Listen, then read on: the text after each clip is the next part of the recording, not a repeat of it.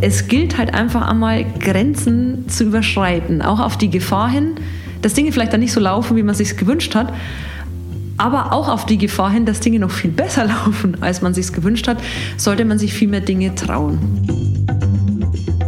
Servus zusammen und herzlich willkommen bei 7 Meilen Marken, eine Entdeckungsreise durch die wunderbare Welt der deutschen Marken maßgeschneiderte Marken, jung oder alt, berühmt oder weniger bekannt, die im übertragenen Sinne genau wie die mythologischen Siebenmeilenstiefel dem Träger ermöglichen, sieben Meilen in einem einzigen Schritt zu bewältigen. Ich spreche mit den Experten, die diese deutschen Marken lenken, um zu erfahren, wie sie ihre Marken, ihr wertvollstes immateriales Kapital entwickeln und managen. Mein heutiger Gast ist Senior Vice President Communications bei Vitesco Technologies. Der Regensburger Automobilzulieferer wurde offiziell im Januar 2019 verselbstständigt, als der Geschäftsbereich Powertrain von Continental auf einen Börsengang vorbereitet wurde. Ein Startup mit 40.000 Mitarbeitern, das bereits in über 50 Ländern aktiv ist und einen Jahresumsatz von rund 80 Milliarden Euro erzielt. Meine Gesprächspartnerin, in ihrer Freizeit leidenschaftliche Reiterin, studierte Kulturwissenschaften und ästhetische Kommunikation an der Universität Hildesheim, bevor sie 2004 als Leiterin der Standortkommunikation zu Continental nach Regensburg kam. 2010 übernahm sie die Leitung der internen Kommunikation des Geschäftsbereichs Interior von Continental und seit 2014 hatte sie die Funktion Senior Vice President Kommunikation des Geschäftsbereichs Powertrain inne, bevor sie 2019 ihre neue Rolle einnahm. Bei uns im Gespräch im August unterhielten wir darüber, was es bedeutet, eine völlig neue Corporate Identity für ein so großes Unternehmen zu erarbeiten und einzuführen, über das zehnjährige Transformationsprogramm von Continental, das teilweise für die Ausgliederung verantwortlich ist, über die Herausforderungen eines Spin-off-Datums, das aufgrund von Covid-19 verschoben wurde, sowie über Kinderschokolade und Barbie-Puppen. Herzlich willkommen, Dr. Anna-Katrin Breu. Wo, äh, wo bist du geboren? Wo kommst du ursprünglich her? Ich bin tatsächlich hier in Regensburg geboren. Echt? Okay. Tatsächlich, aber äh, die Ausbildung, der Job hat mich erstmal rund um die Welt getragen und hat mich dann wieder nach Hause nach Regensburg gebracht. Und war das gezielt? War das immer der, der Masterplan, hier wieder zu landen oder war es einfach, hat sich ergeben? Es hat sich einfach, glaube ich, hier so ergeben. Ich hatte nie den Masterplan im Kopf. Ich wusste zwar sehr früh, was ich machen möchte und hätte das auch überall gemacht, aber der Weg hat mich wieder zurück nach Regensburg geführt und ich bin nicht traurig darüber. Und du bist seit, äh, ist es glaube ich, zehn Jahren hier oder länger bei, bei Continental oder verschiedene, äh, ja, wie sagen wir, Familienmitglieder? Genau, ich habe äh, meine Doktorarbeit äh, geschrieben, damals bei Siemens VDO, das war 2006, also nachdem das Studium beendet war, hatte ich das Angebot, hier die Doktorarbeit zu schreiben im Automobilbereich von Siemens und habe das dann auch drei Jahre lang getan und habe 2009 quasi dann offiziell meinen Weg bei Siemens VDO angetreten als äh, Standortkommunikation für den Standort hier in Regensburg und habe mich dann ähm, quasi innerhalb der Kommunikationshierarchie bei Siemens oder später dann bei Continental, der Merger kam ja dann im Jahr 2007, 2008, also im Laufe schon der Doktorarbeit, ähm, quasi eingereiht, habe dann für unterschiedliche Geschäftsbereiche Kommunikation gemacht, interne Kommunikation, insbesondere als Einstieg dann weltweit, aber dann mich langsam auch vorgearbeitet in die anderen Disziplinen externe Kommunikation, bis ich dann quasi jetzt bei Vitesco Technologies gelandet bin und das mache ich jetzt auch seit 2014, also auch schon sechs Jahre. Lass uns vielleicht zurückgehen ähm, zu deiner, deiner Kindheit hier in Regensburg. War damals schon Continental und Siemens schon Begriffe, Marken, die du kanntest? War es wirklich dann vom, vom Ort? Gibt es denn andere größere Arbeitgeber oder relevante Marken, die du dann früher eine Beziehung dazu, dazu hättest? Also in Regensburg selber ist äh, Siemens ja schon lange ein Begriff, vor allem dann die Siemens Automobiltechnik äh, war lange oder ist lange ein Begriff gewesen. Siemens kannte ich aber als Kind dann weniger im Zusammenhang, ähm, würde ich sagen, mit Automobiltechnik. Ich kann es eher im Zusammenhang mit Hausgeräte, die man zu Hause hat, ob es die Kaffeemaschine ist, bei Mama oder Papa beispielsweise. Das sind Dinge, die mir bewusst waren. Osram ähm, ist hier auch in Regensburg ansässig, schon eine lange Zeit. Hat man A, als Kind, glaube ich, wenig Bezug dazu. Äh, heute vielleicht dann auch mehr, wenn es um Licht zum Beispiel geht, auch etwas, was ja Continental quasi in ein Joint Venture gegeben hat. Es gibt ein Joint Venture Continental und Osram, wo es um Lichttechnologie am Ende des Tages geht. BMW ist natürlich ein großer Arbeitgeber hier in der Region. Das verbindet man als Kind dann doch. Also da hat man den Zugang zu Automobiltechnik oder zum Auto. Ähm, das ist hier ein großer Arbeitgeber, auch jemand, der lange ähm, sich hier schon angesiedelt hat und viel produziert. Deswegen war das bekannt. Und jetzt überlege ich, ob sonst Marken jetzt in Regensburg gab. Also das sind die größten mit Sicherheit Marken, auch DAX-Konzerne natürlich darunter, die einem präsent oder bekannt sind. Für mich als Kind waren aber natürlich andere Dinge wichtig und äh, da komme ich gleich mal aufs Thema Spielzeug oder aufs Thema Süßigkeiten. Das sind, glaube ich, die essentiellen Dinge für Kinder. Und beim Spielzeug, äh, glaube ich, ist es ähm, heute vielleicht nicht mehr genderabhängig, aber für mich damals war es Barbie, sage ich am Ende wow, des Tages. Okay. Internationale Marke, ja. Ähm, äh, dann, mit dem man sich halt auseinandergesetzt hat, warum. Ähm, wahrscheinlich ist es zum einen halt dann etwas, was für Mädels typisch ist in dem Alter zu tun. Zum anderen hat Barbie ja viel mit Pferden zu tun gehabt und das kannte ich aus der Familie. Die Eltern Reiter äh, gewesen oder auch immer selber Pferde gehabt. Da glaube ich liegt der Weg dann nicht weit zu sagen, man spielt auch mit Dingen, die mit Pferden zu tun haben. Und Barbie hat das kombiniert, nicht von Anfang an, aber im Laufe der Zeit gab es ein großes Pferdesortiment, das ich, wie ich jetzt festgestellt habe, jüngst auch, äh, weil ich eine Nichte habe, weiter ausgebaut worden ist. Ähm, und bei den Süßigkeiten ist es tatsächlich Kinderschokolade, die mich nachhaltig beeindruckt hat, weil Kinderschokolade immer noch so heißt, wie sie auch früher hieß. Und das ist nicht zwangsläufig so, dass man äh, den Namen ja behält. Und vom Look and Feel her, finde ich, haben die Kollegen auch wenig verändert ähm, und haben quasi diesen Category Brand für sich behalten über die Zeit. Und das finde ich spannend, dass sie natürlich die Gesichter auf der Tafel außen geändert haben, also auf der Verpackung. Das ist klar, da geht man mit der Zeit. Aber generell hat sich am Look and Feel der Kinderschokolade nichts verändert und ich esse sie heute wahrscheinlich noch genauso gerne wie als Kind. Und auch die Farben, glaube ich, sind auch dann ja. konsequent konsequent, oder? Immer noch diese Orange- und Weiß-Kombination. Genau, oder Rot-Weiß-Kombination, ja. die sie haben, ähm, fällt auf, wie mhm. ich immer noch denke, auch im Kaufregal fällt es auf, wenn man vorbeigeht. Äh, Kinder hat natürlich die, die Palette erweitert, sehr stark erweitert ne? und gibt ganz viele Dinge, die dann äh, laufen. Nicht nur die Kinderschokolade, Kinderschokobons, alles, was es dazu halt gibt. Kinder-Country, mir fällt viel ein. Die, die Farben sind prägend und man am Supermarktregal oder im Supermarktregal kann man nicht vorbeilaufen, ohne dass man das sieht, würde ich sagen. Und die, die Überraschungseier, waren sie auch genau. dann dabei oder war es dann eher die Schokolade? Es war, die, es, es, war tatsächlich äh, die, die, Schokolade zum einen und ähm, damals gab es bei, bei dem Überraschungsei, soweit ich mich erinnert, als ich Kind war, ähm, Spielzeug, klar, das mit Zusammenbauen zu tun hatte. Heute, glaube ich, gibt es viel mehr, was dann auch in Richtung Jungs und Mädels dann auch funktionieren kann. Und ich glaube, da haben die Kollegen sogar auf dem Überraschungsei, wenn ich mich recht erinnere, ist die Farbe Pink mit angebracht, wirklich für die Mädels, also um tatsächlich Überraschungen zu weiß, bekommen. Das ist vielleicht etwas, dass, ja, dass okay. man weiß, da sind ja. vielleicht äh, Dinge mit drin, Ringe zum Beispiel oder irgendwas, was äh, mädelsspezifischer vielleicht einfach ist.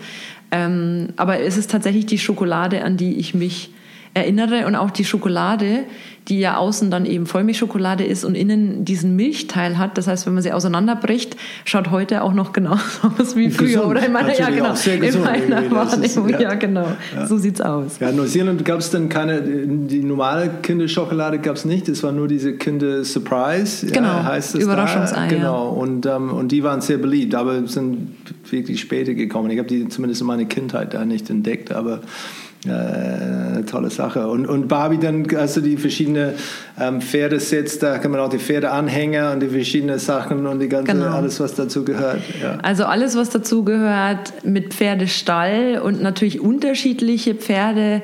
Ich weiß, äh, kann mich erinnern, auch mit Freundinnen, als wir gespielt haben, ganz in war ein Schimmel, also ein weißes Pferd am Ende des Tages ähm, wo man mit der Mähne allerlei anfangen konnte, die, Lähne, äh, die Mähne flechten, natürlich striegeln die Pferde. Ähm, dann gab es irgendwann braune Pferde an das kann ich mich auch erinnern. Äh, und Weiß kommt ja gar nicht so häufig vor. Ne? Ist natürlich auch was, was man sich genommen hat, ähm, weil es etwas ist, was sehr rein, glaube ich, dann auch dasteht mit der Farbe. Es kamen braune Pferde mit dazu, Pferdeanhänger kamen natürlich mit dazu, äh, Koppelzäune kamen mit dazu. Schön. Alles, was man so braucht, Futter, Stroh, an das kann ich mich alles erinnern. Und wenn, da ging schon mal Nachmittag drei, vier, fünf Stunden dahin, wo man einfach nur mal alles aus der Kiste geholt hat, aufgebaut hat und dann wirklich in der Fantasiewelt gelebt hat. Äh, und ich hatte das große Glück, die Fantasiewelt natürlich mit der Realwelt zu verbinden, weil wenn man natürlich eine Familie hat, wo das Reiten betrieben wird oder Pferde natürlich da sind, äh, konnte ich es nicht nur zu Hause im Kinderzimmer ähm, testen oder spielen, sondern konnte mich dann auch selber mit draufsetzen. Das, an das erinnere mich auch, dass das eine gute Kombination dann gewesen ist. Wie, wie oft reitest du heutzutage? Also tatsächlich versuche ich das drei bis viermal die Woche. Oh, super. Tatsächlich ähm, schaffe ich es dann vielleicht zwei bis dreimal die Woche. Ähm, also es ist etwas, was mir aus der Kindheit mitgeblieben ist und was mich nie verlassen hat.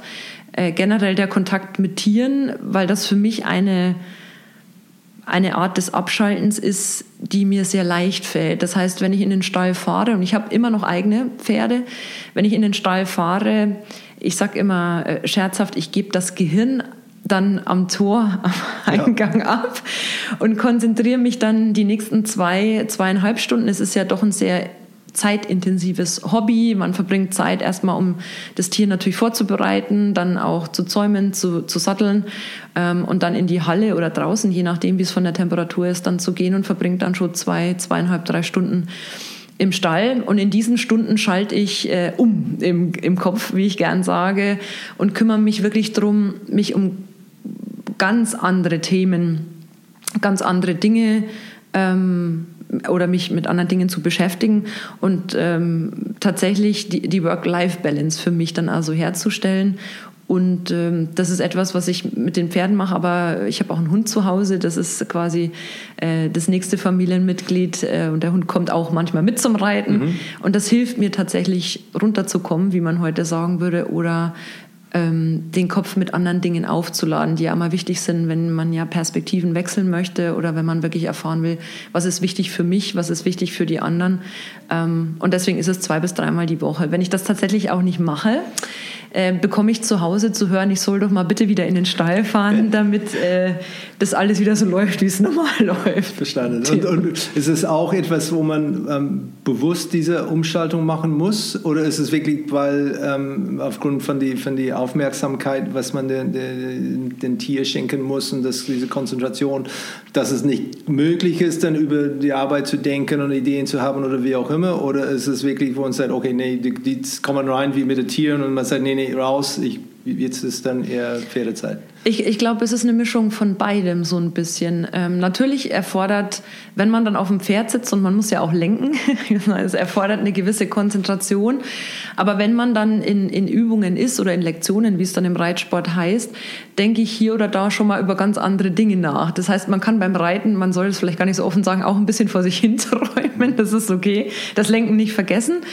Ähm, und das Zweite ist aber schon, dass ich mir selber bewusst mache, dann zu sagen, so, die nächsten zwei Stunden kümmert man sich halt jetzt um, um Tiere oder auch wenn der Hund dabei ist oder wenn wir ausreiten gehen, wo der Fokus dann komplett weggeht vom Berufsleben, so würde ich sagen, und komplett hingeht zu einem Privatleben oder zu Dingen, die einen... Ähm, dann einfach es erleichtern, äh, über andere Dinge nachzudenken und dann natürlich auch äh, die Gesellschaft zu genießen, die man ja im Stall auch hat. Es ist ja Reiten nicht nur unbedingt ein Sport, der zwischen Mensch und Tier stattfindet, sondern ich bin dort auch gerne, weil man die Gesellschaft halt mit Gleichgesinnten dort halt hat ähm, oder man dann auf Bayerisch sagen wir mal ratschen kann, eine Zeit gemeinsam verbringen kann, sich über äh, Probleme unterhalten kann, die es mit den Pferden oder mit den Tieren allgemein gibt. Und es gibt mir Kraft oder es gibt mir eine intrinsische Motivation, dann auch wieder in die Arbeit zurückzukehren und, und Dinge, die man dort vielleicht besprochen hat, gesehen hat, ähm, einzusetzen, sofern es halt möglich ist. Geht nicht immer, aber manchmal geht's.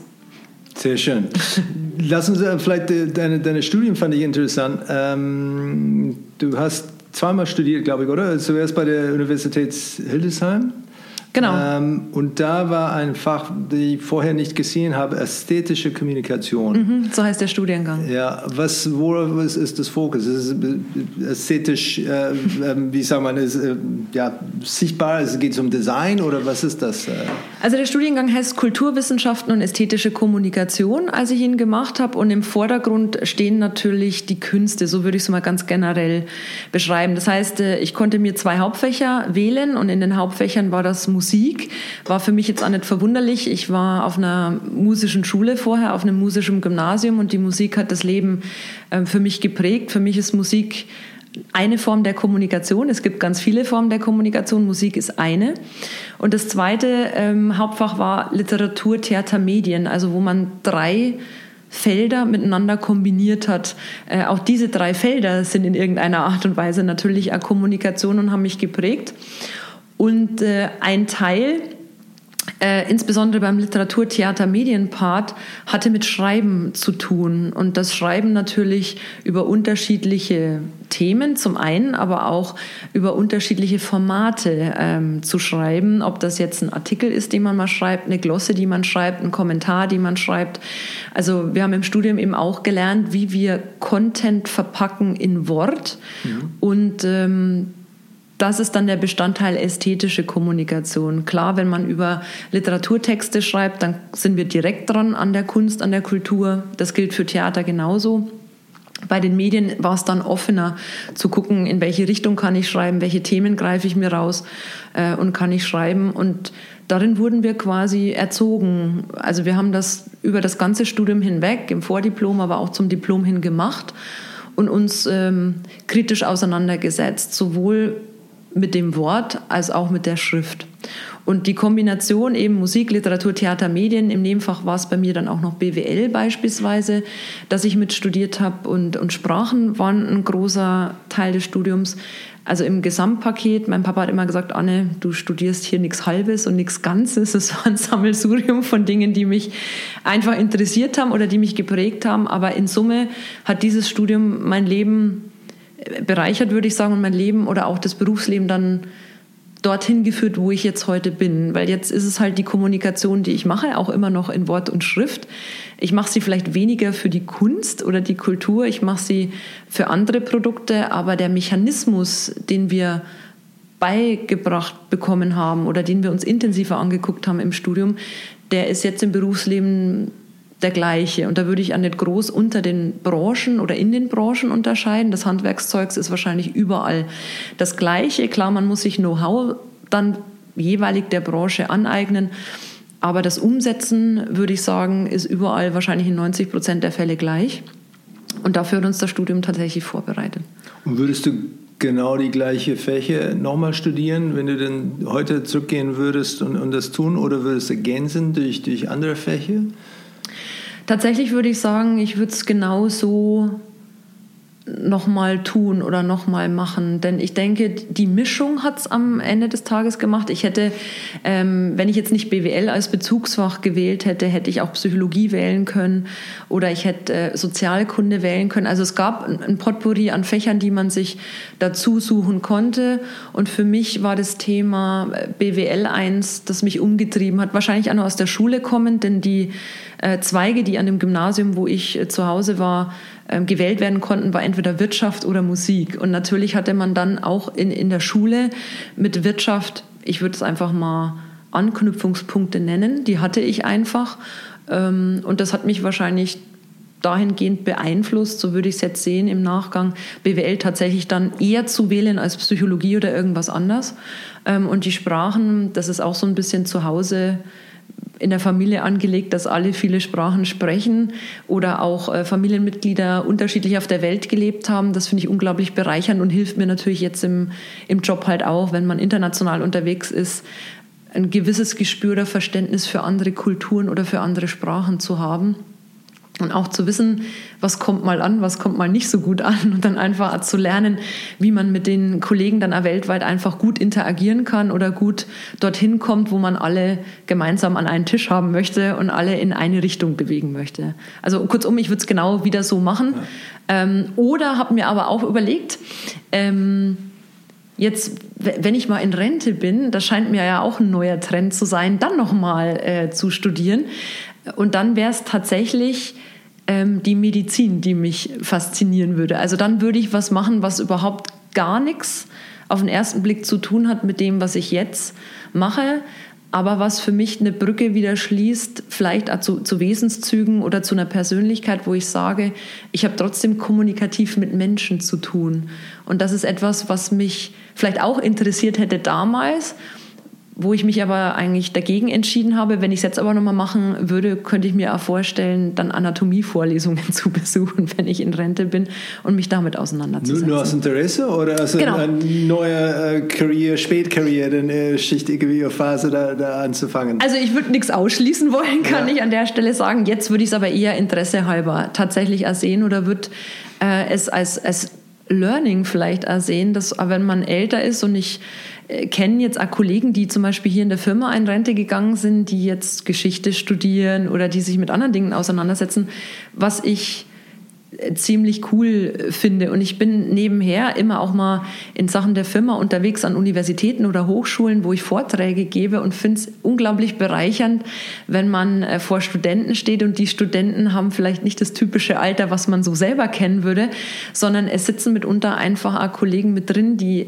ältere Semester sind, die stellen auch ganz andere Fragen und das findet man als derjenige, der vorne steht, auch mal ganz interessant, auf diese Fragen zu entgegnen. Und deswegen glaube ich, könnte ich mir selber vorstellen, es später Interesse halber nochmal zu machen, einfach in, in, andere Dinge reinzuschauen. Und die Medizin ist das, was mich da irgendwie interessiert oder fasziniert. Mhm. Und du, du, hast auch dann äh, ein Auslandsstudium gemacht in, in Irland. Mhm. Was kommt kulturell gut an in Irland, was in Deutschland vielleicht weniger gut ankommt oder, oder umgekehrt? Also was ich ähm, ge gelernt habe in, in Irland, die Iren sind unglaublich offene und freundliche äh, Leute. Das mag zum einen an der Geschichte liegen, die das Land einfach hatte und dass sich Iren um die Welt herum verteilen mussten, mhm. aufgrund von Kriegen und Hungersnöten, die es einfach gab. Und äh, das war auch etwas, was mir kann ich eine Anekdote erzählen, was mir gleich, als ich gelandet bin am Flughafen in Dublin, unglaublich geholfen hat. Äh, damals gab es noch keine Handys, also stand ich hier schön mit der Karte in meinen Händen vor dem Flughafen, um mir herauszusuchen, mit welchem Bus ich jetzt in die Stadt fahren kann, wie man es halt so macht. Und ich kann mich erinnern, dass ein Auto neben mir angehalten hat, eine Familie mit drei Kindern und sich mal erkundigt hat, ob ich Hilfe brauchen würde. Und dann Schön. gesagt, ja, ich äh, bin auf der Suche, ich will den richtigen Bus finden, um in die Stadt zu kommen. Und die Familie hat dann gesagt, hier komm, du brauchst auf keinen Bus warten, wir nehmen dich mit in die Stadt. Ja, super. Äh, und das war ein, ein wirklich erstes positives Erlebnis, das ich in, in Irland gehabt habe. In Deutschland, das ist wahrscheinlich andersherum gedacht, hätte man sowas so einfach vielleicht nicht gemacht, weil man oft da, wie wahrscheinlich in jeder Familie gesagt bekommt, steigt nicht zu fremden Leuten irgendwo ins Auto. Ähm, aber da war irgendwie, die Connection war sofort da und Familie und drei Kinder. Und die haben mich dann wirklich abgeliefert und haben mich dann gefragt, ja, was willst du als nächstes machen? Habe ich gesagt, ja, ich gehe hier jetzt in eine Bed and Breakfast, bevor ich tatsächlich in das Apartment konnte, das ich gemeinsam mit einer Kommilitonin halt beziehen sollte für die Zeit des Auslandsstudiums. Und dann haben sie mir tatsächlich auch nur Tipps mitgegeben, in welche Bed and Breakfast und wo ich da hingehen soll und ob sie da mal anrufen sollen. Das war ein besonders positives Erlebnis, ähm, gleich als ich quasi ins Land gekommen bin. Im Studium selber oder dann äh, tatsächlich am College hat sich dieser Eindruck dann verfestigt, dass die Iren sehr interessiert gewesen sind an den anderen Kulturen, die da waren. Wir haben das damals ja über Erasmus, also über das Erasmus-Studienprogramm gemacht. Und neben Deutschen waren dort Italiener oder Franzosen beispielsweise vor Ort. Und ich hatte den Eindruck, sie interessieren sich, was bei uns passiert, ähm, wie wir Dinge machen wie wir auch ticken und haben, glaube ich, die Gabe sehr schnell, ist natürlich auch von Person zu Person unterschiedlich, ähm, Beziehung herzustellen mit anderen Leuten und diese Beziehung aufrechtzuerhalten. Und das fand ich sehr angenehm über das äh, gesamte Auslandsstudium, dass ich dort gewesen bin. Man kann sie auch ich will nicht sagen leicht gewinnen, aber wenn man das irische Herz gewonnen hat, dann bleibt einem das auch ein Leben lang. Das ist ein Sprichwort, das die Iren auch haben oder das wir auch gelernt haben. Und deswegen habe ich jetzt auch noch tatsächlich regen äh, Kontakt mit Studenten damals ähm, in der Zeit, als ich am College war. Das heißt, wenn man sich dann einmal angefreundet hat, sind es Lebensfreundschaften, die man ähm, aufrecht erhält. Was haben die Iren vielleicht von uns gelernt? Äh, das wurde uns auch oft gesagt, insbesondere den Deutschen wurden Tugenden nachgesagt, die wir auch aus der Geschichte kennen, dass wir äh, im Studium sehr genau vorgegangen sind, sehr geplant, sehr gezielt, äh, uns vorher überlegt haben, wie wir Dinge machen das war für die Iren, ich will nicht sagen neu, das ist für die einfach anders. Sie haben es in, in einer gewissen Konsequenz demonstriert bekommen, weil wir eine Gruppe von Deutschen waren, ich glaube so zehn. Und wenn wir natürlich in der Gruppe unterwegs waren, haben sich diese Fähigkeiten oder Tugenden natürlich auch materialisiert für jeden, der um uns herum war. Ja, ja. Genauso wie sich Dinge, die man anderen Nationen halt einfach an nach äh, sagt, wie bei den Italienern, dass sie einfach abends äh, erwachen, wenn die Zeit da ist und dass sich die Abende länger hinziehen und ein langes Abendessen das hat sich irgendwie alles gefügt. Und ich finde schön, wenn man zusammenkommt in unterschiedlichen Kulturen und von den Kulturen einfach was lernen kann. Denn jede Kultur ist ja auch nicht gleich und jede Kultur ist geprägt von äußeren Rahmenbedingungen.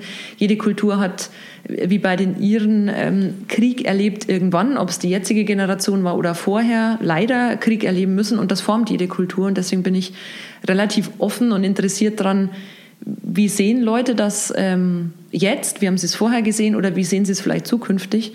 Und auch etwas, was uns hier oder mich hier natürlich im Job auch umtreibt, wenn wir über viele Länder gucken, über viele Kulturen gucken, die natürlich alle für ein Unternehmen arbeiten, aber in diesem Unternehmen natürlich auch einen roten Faden irgendwo finden müssen. Und ich sage immer, der rote Faden wird nur so weit vorgegeben, wie man ihn kulturell natürlich dann auch umsetzen kann. Und damit ist für mich ja wichtig, ähm, egal wo man zu Hause ist, jeder, jede Kultur, jeder Kollege, jeder Freund oder irgendjemand in der Familie hat dann die Freiheit, das so umzusetzen, wie er oder sie denkt dass es dann am besten umgesetzt werden kann, so dass Botschaften, wenn ich es kommunika äh, kommunikativ formuliere, dass Botschaften halt auch ankommen bei der Zielgruppe. Und deswegen sollte ja jeder die Freiheit haben zu sagen, ich setze das lieber so oder so um oder ich denke, für mich passt eher so oder so, weil man damit kulturellen Gegebenheiten einfach äh, den Raum geben kann und eine Sorge dafür tragen kann, dass es dann dort vielleicht auch so umgesetzt wird, wie die Kollegen es vor Ort dann auch brauchen. Und das kann ich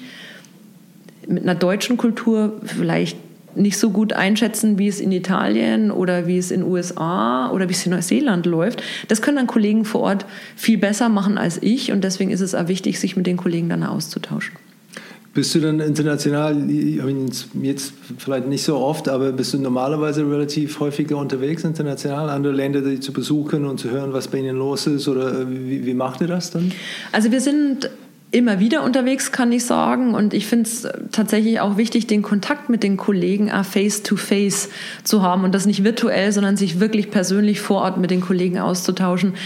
Weil es für mich was anderes ist, das sage ich ganz ehrlich, ob ich in einem Land äh, auf den oder die Kollegin treffe oder ob die Kollegen zum Beispiel einmal nach Deutschland äh, kommen und man sich persönlich sieht, als wenn es nur virtuell passiert. Deswegen ist mir auch wichtig, dass ich im Jahr die wichtigsten Standorte, und das sind in jedem Jahr nicht die gleichen, sondern das kann natürlich variieren, dass man die auch besucht oder dass wir die gemeinsam auch mit Teammitgliedern zum Beispiel besuchen, wenn es Dinge gibt, auf die wir uns vorbereiten müssen oder wo wir unterstützen können, dass wir diesen Austausch haben. Und wir sind jetzt hier bei Vitesco Technologies in ungefähr 50 Ländern äh, unterwegs weltweit. Die bereise ich natürlich dann nicht alle in einem Jahr, aber es ist mir wichtig, immer wieder in diese Länder zu gucken und vor allem auch dann in Länder zu gucken, wo die Kollegen sagen, wir brauchen Hilfe, weil wir haben dieses oder jenes vor uns. Das kann einmal ein großes Event sein, das kann aber einmal wie in der jetzigen Zeit Restrukturierungsthemen ähm, sein, das kann technologischer Art und Weise sein, wo sie sagen, wir würden hier Hilfe oder Unterstützung brauchen. Oder wo wir auf der anderen Seite sagen, wir kommen aus dem Headquarter. Gern mal zu euch und besprechen mit euch, welche Strategie wir hier haben, was wir sehen, wir wollen euren Input haben. Und man lernt Kollegen zum einen natürlich besser kennen als Menschen und man lernt vielleicht Sorgen, Ängste oder Nöte. Um das geht es ja oft in der Kommunikation dann, insbesondere wenn wir zu Mitarbeitern schauen, viel plastischer kennen, wenn man sich vor Ort ein Bild machen kann. Und wenn man nicht, und das haben einmal viele Kollegen, wenn man nicht im Elfenbeinturm sitzt und von hier einfach nur guckt, ja, jetzt schauen wir einfach mal, die Kollegen kommen dann schon. Also ich habe eher das, oder den Drang oder den Wunsch, mich hier schon viel auszutauschen äh, und das virtuell aber auch persönlich. Gibt's, gibt's oder hört man die, die gleichen Vorwürfe in verschiedenen Ländern, wie es ist für ein deutsches Unternehmen zu arbeiten oder, oder, oder Lobe, wo es sagt, hey, ich finde das toll hier, ich bin Amerikaner oder Brasilianer und ich bin so froh, dass ich für ein deutsches Unternehmen bin oder, oder umgekehrt, was seid, ihr seid immer zu äh, langsam, zu steif oder gibt es irgendwie Feedback, was man als, als deutsche Konzern international ähm, ähnlich hört an, aus verschiedenen Regionen? Da komme ich wieder auf das Beispiel mit den Iren. Ich glaube, dass man schon hört, dass ähm, man Dinge strukturiert angeht, dass man sie planerisch angeht, dass man vorausschauend äh, Dinge macht äh, und sie ja umsetzt. Aber das wäre jetzt für alle Deutschen, ich will jetzt sagen, ein Klischee. Das ist etwas, was man ganz oft hört und das hören wir natürlich von Kollegen ähm, auch. Man hört aber auch von Kollegen, ähm, da hättet ihr uns mehr einbeziehen können oder müssen. Das sind natürlich auch Dinge, die man dann als Feedback einfach an oder aufnimmt. Manchmal geht das wenn man auch äh, in einem Headquarter sitzt. Manchmal geht's nicht, weil einfach uns äußere Zwänge zwingen. In Deutschland äh, läuft rechtlich oder laufen rechtlich Dinge anders, als es in anderen Ländern läuft beispielsweise. Das sind Dinge, auf die man aufpassen muss oder die man dann auf jeden Fall auf dem Schirm hat, wenn das nächste Thema um die Ecke kommt, um zu sagen, hey, da müssen wir mal mit Land ABC vorher nochmal intensiver sprechen. Tatsächlich höre ich weniger im, im Feedback von den Kollegen, ähm, also Feedback zum deutschen Unternehmen. Tatsächlich höre ich von vielen Kollegen, dass sie sich entschieden haben für ein internationales Unternehmen. Okay. Also es vermischt, äh, vermischt sich für mich dann an der einen oder anderen Stelle und ich habe eher das Gefühl, die Kollegen sind stolz, dass wir international aufgestellt sind und dass sie sich auch austauschen können zu und das höre ich jetzt aus der Kommunikationscommunity halt auch mit Kollegen in anderen Ländern, die gegebenenfalls dieselbe Problematik haben. Und das muss nicht zwangsläufig mit dem Headquarter dann zu tun haben, sodass wir mit einspringen müssen, sondern da können sich Kollegen im Sinne von Best Practice oder Peer Coaching, wenn man es neudeutsch nennen möchte, gegenseitig helfen und Dinge plastischer machen oder einfach nur Dinge austauschen und sagen, wie habt ihr das denn gemacht? Ah, das hat funktioniert gut, wird bei uns vielleicht nicht funktionieren aus diesen oder jenen Gründen, aber der oder der Aspekt, der gefällt mir gut und den versuche ich dann für mich umzudrehen. Also es ist insbesondere, glaube ich, dieses Inter, dieser internationale Austausch, ähm, und das inkludiert natürlich den deutschen Austausch, dass man das fordern und fördern kann. Und das ist etwas, was den Kollegen, so glaube ich jetzt oder so würde ich es lesen, dann einfach auch mit Spaß macht. Und, gibt es ein Land, wo man sagt, ähm, da haben wir gute Erfahrung damit, ähm, immer die, die Leute hier zum, nach Head Office zu holen, weil die brauchen wir, weil die bringen eine andere Sichtweise, die Südafrikaner zum Beispiel, die sind immer spitze oder wer auch immer, oder gibt es denn, denn so einen oder ist es dann eher, man braucht Vielfalt und man braucht viele verschiedene Kulturen? Es ist, glaube ich, eine Mischung aus beiden. Wir brauchen eine Vielfalt, wir brauchen die Vielfalt der Kulturen, aber für uns sind natürlich Länder insbesondere wichtig, wo, wo die Mitarbeiterschaft zu Hause ist. Und da gibt es Länder, das sind halt viele Mitarbeiter und da rede ich von den Tausenden Mitarbeitern zu Hause. Und dann ist uns natürlich der Input dieser Länder insbesondere wichtig, wenn wir eine Workforce oder eine Mitarbeiterschaft haben, die halt echt groß ist, dann holen wir uns die Kollegen halt da in Committees oder wir holen uns diese Kollegen dann wirklich in Workshops, wo wir sagen, von euch brauchen wir in jedem Fall Feedback, ähm, damit wir besser einschätzen können, wie Botschaften aufgenommen werden oder werden können, was wir gegebenenfalls ändern müssen. Das schließt nicht aus, dass die anderen Länder für uns auch wichtig sind, aber es gibt so, wenn ich sagen müsste, sechs bis zehn Länder, wo wir relativ groß vertreten sind und dort holen wir in jedem Fall Feedback mit ein, ähm, weil wir denken, es ist für uns einfach wichtig. Was sind die Key Markets für euch? Also für uns sind Kernländer beispielsweise äh, natürlich, wenn ich im Osten anfange, sowas wie China ist für uns natürlich essentiell. Nicht nur, weil dort viele Mitarbeiter ähm, einfach zu Hause sind, sondern weil dort auch, wenn wir über Technologie reden und wir sind ja mal beim Thema Elektromobilität und Elektrifizierung unterwegs, dieser Markt da einfach nach vorne gerichtet äh, sehr klar äh, fährt. Ein anderer Markt, der für uns wichtig ist, ist natürlich dann alles, was in Nordamerika natürlich zu Hause ist. Also es sind mit Sicherheit die zwei größten ähm, Länder, die wir dann haben. Dann ist aber auch für uns, also Indien ist natürlich auch für uns nochmal wichtig, wenn ich in Asien bleibe oder im Osten bleibe. Im Westen ist es dann, wie gesagt, Nordamerika und dann sind es europäische Länder, die für uns auch nochmal in den Fokus rücken, wo wir viele Mitarbeiter haben. In Rumänien ist das beispielsweise der Fall, ähm, in Frankreich ist das beispielsweise der Fall, Deutschland ist natürlich auch mit dabei, ist Logo, wir sind dann ein deutsches Unternehmen, deswegen mhm. gibt es hier viele Mitarbeiter. Aber das wären so Kernaspekte, äh, oder Kernländer, wo wir uns einfach Feedback holen. Tschechien ist auch noch mit dabei. Ne? Die sitzen dann auch wirklich bei uns in den Committees, wo wir einfach dieses Feedback brauchen, um sicherzustellen, dass wir A, die richtige Richtung fahren und B, nicht Leute verlieren auf dem Weg, wo wir hinwollen. Und ihr seid jetzt seit fast ein paar Jahren mittendrin in einem Spin-off, ähm, wo wir dann eine ein Geschäftseinheit dann eine eigene Identität dafür schaffen und das wirklich ein bisschen zu befreien. Gib mir vielleicht ein bisschen, bisschen die, die Hintergrund da, zu dieser Entscheidung, diesen Weg zu gehen, was, was dahinter stand oder was, was die strategischen Ziele sind von, von dieser Ding. Weil es ist jetzt auch gebremst durch Corona. Ich glaube, im März oder April wollte schon mehrere Schritte nehmen und dann äh, aufgrund von Corona sagen, nee, das verschieben wir. Ähm, aber vielleicht nimm uns vielleicht ein bisschen zurück zu sein, okay, was war der Grund dieser, dieser Weg? Also war das etwas, was du dafür gekämpft hast? Weil letztendlich, du warst auch diese Rolle schon als, als SVP Communications bei, bei Powertrain. Ähm, was war der, der Hintergrund dazu? Wir haben ähm, als Teilbereich des Continental-Konzerns ähm, 2018 schon angekündigt, dass wir uns transformieren müssen.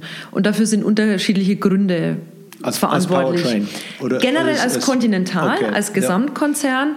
Und für Powertrain war es spezifisch dann der Wandel von ähm, dem Thema verbrennungsmotorischen Komponenten oder, oder der Antrieb für Verbrennungsmotoren hin zur Elektrifizierung, hin zur Elektromobilität. Continental besteht aus fünf Geschäftsbereichen oder Business Areas. Ähm, da gibt es den großen Teil Automotive, da haben wir als Powertrain auch mit dazugehört, also das Automotive-Geschäft. Und es gibt äh, den Bereich Rubber, daher, wo Continental ja eigentlich auch kommt. Dort kommen zum Beispiel auch die, die Reifen her, die man äh, draußen augenscheinlich kennt, aber auch der Geschäftsbereich Contitech, ähm, der sich mit Förderbändern zum Beispiel beschäftigt. Das ist die Keimzelle gewesen von Continental. Für uns war klar, wenn wir uns weiterhin wettbewerbsfähig als Continental aufstellen wollen und in der Zukunft mitspielen wollen, dann müssen wir die Organisation transformieren. Bei uns war es der technologische Wandel, einfach ganz klar vom Verbrenner hin zur Elektromobilität. In anderen Geschäftsbereichen war es weniger die Technologie, aber der Wandel auch von außen, Digitalisierung und alles, was damit mit sich kam, Services, Konnektivität, der die anderen Bereiche auch veranlasst hat, darüber nachzudenken, wie wollen wir uns denn zukünftig aufstellen. Also kurzum, wir haben ein Transformationsprogramm aufgelegt. Heißt Strukturprogramm 2019 bis 2029, also auch in einem zehn Jahres Zeitraum, um quasi diese Struktur, die wir als Kontinentalunternehmen, Konzern hatten, einfach zu überarbeiten.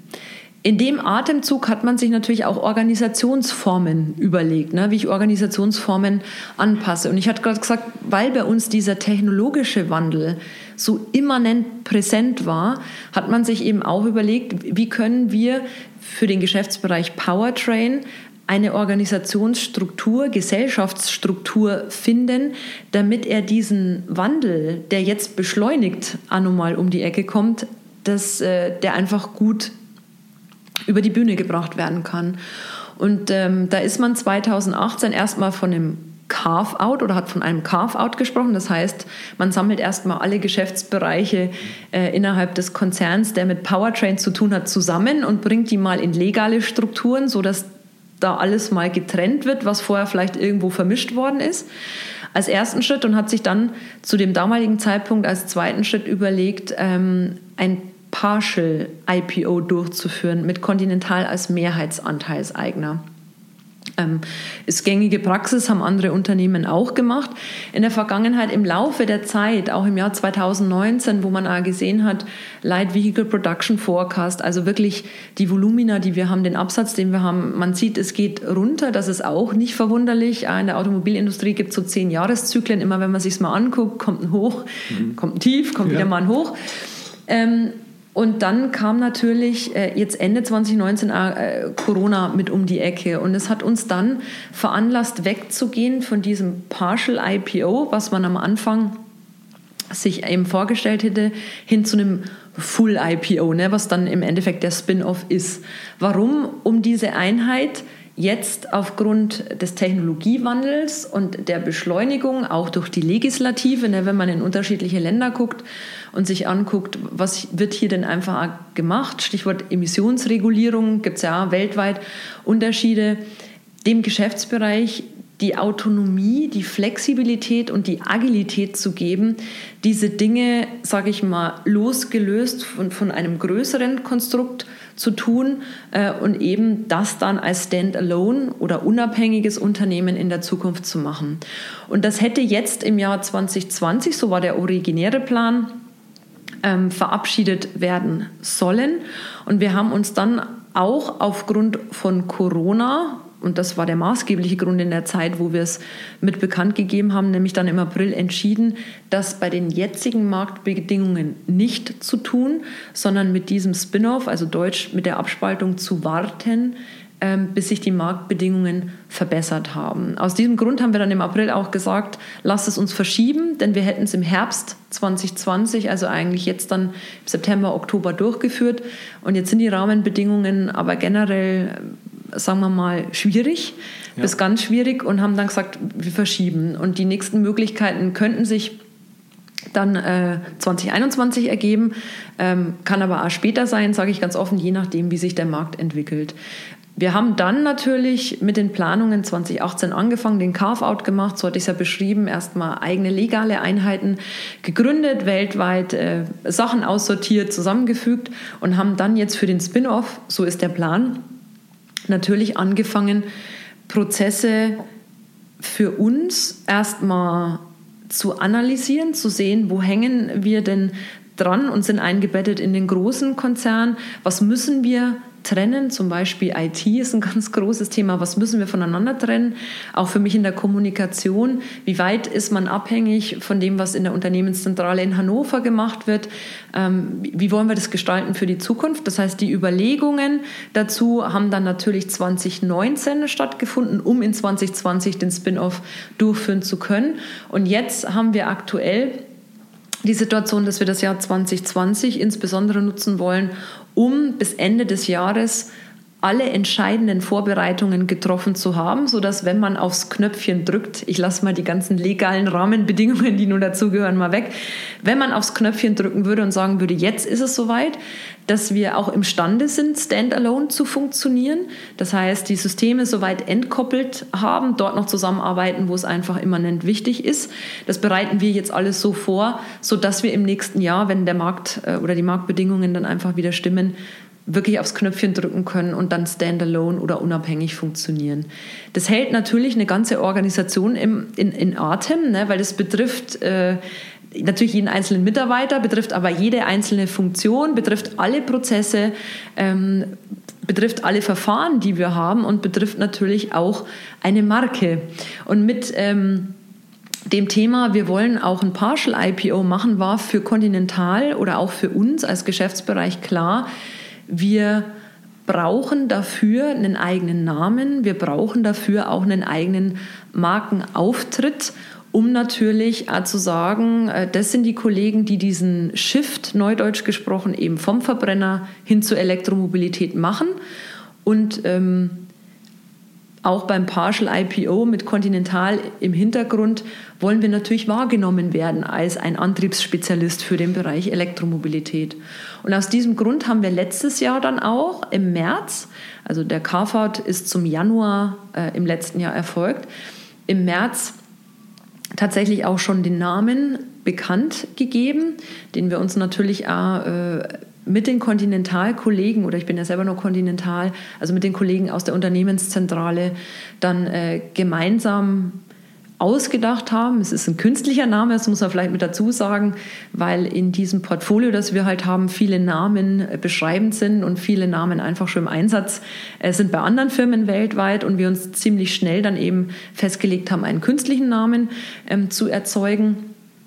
Und kamen dann nach einem langen, einem langen Prozess angefangen. Es waren über 200 Namen, bis wir mal runter waren auf zwei Namen zu diesem künstlichen Namen Vitesco Technologies, der für uns in erster Linie abgeleitet von lateinisch Vita, Leben, Energie, Dynamik. Das äh, sind Dinge, die uns beschäftigen im Antriebsbereich. Wir bewegen natürlich alles von A nach B, ob das Menschen sind oder Güter, äh, im Auto, im LKW, wo auch immer, kamen zu diesem Namen und haben diesen Namen im März kundgetan, intern und extern, und hatten dann die Zeit von März bis September, um diesem Namen ein Gesicht zu geben, so würde ich es mal formulieren.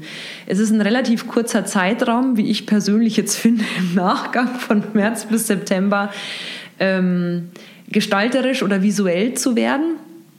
Aber für uns war klar, aufgrund der Zeitschiene, die ja mal angedacht gewesen ist, wir müssen ähm, dem Namen eben das Gesicht geben und wollen dann einfach auch ähm, lancieren. Im September oder zum 30.09. letztes Jahres haben wir dann zuerst für die Mitarbeiter an diesem Tag ähm, den neuen Look and Feel für Vitesco Technologies lanciert und haben ihn eine Woche später im Rahmen von einer externen Veranstaltung, die kalendarisch immer im Oktober äh, stattfindet, insbesondere für ähm, Lieferanten, aber auch für Kunden, aber auch für die Presse, also die externe Öffentlichkeit lanciert. Da waren wir natürlich noch nicht mit allem fertig, was wir so machen wollten, aber das Basisset, so würde ich es formulieren, war gelegt Ende September und seitdem arbeiten wir weiterhin am Erscheinungsbild für alle Dinge, die man natürlich auch als Standalone Company am Ende des Tages dann benötigen wird. Also Corporate Design ist für uns ja nur ein äh, Bestandteil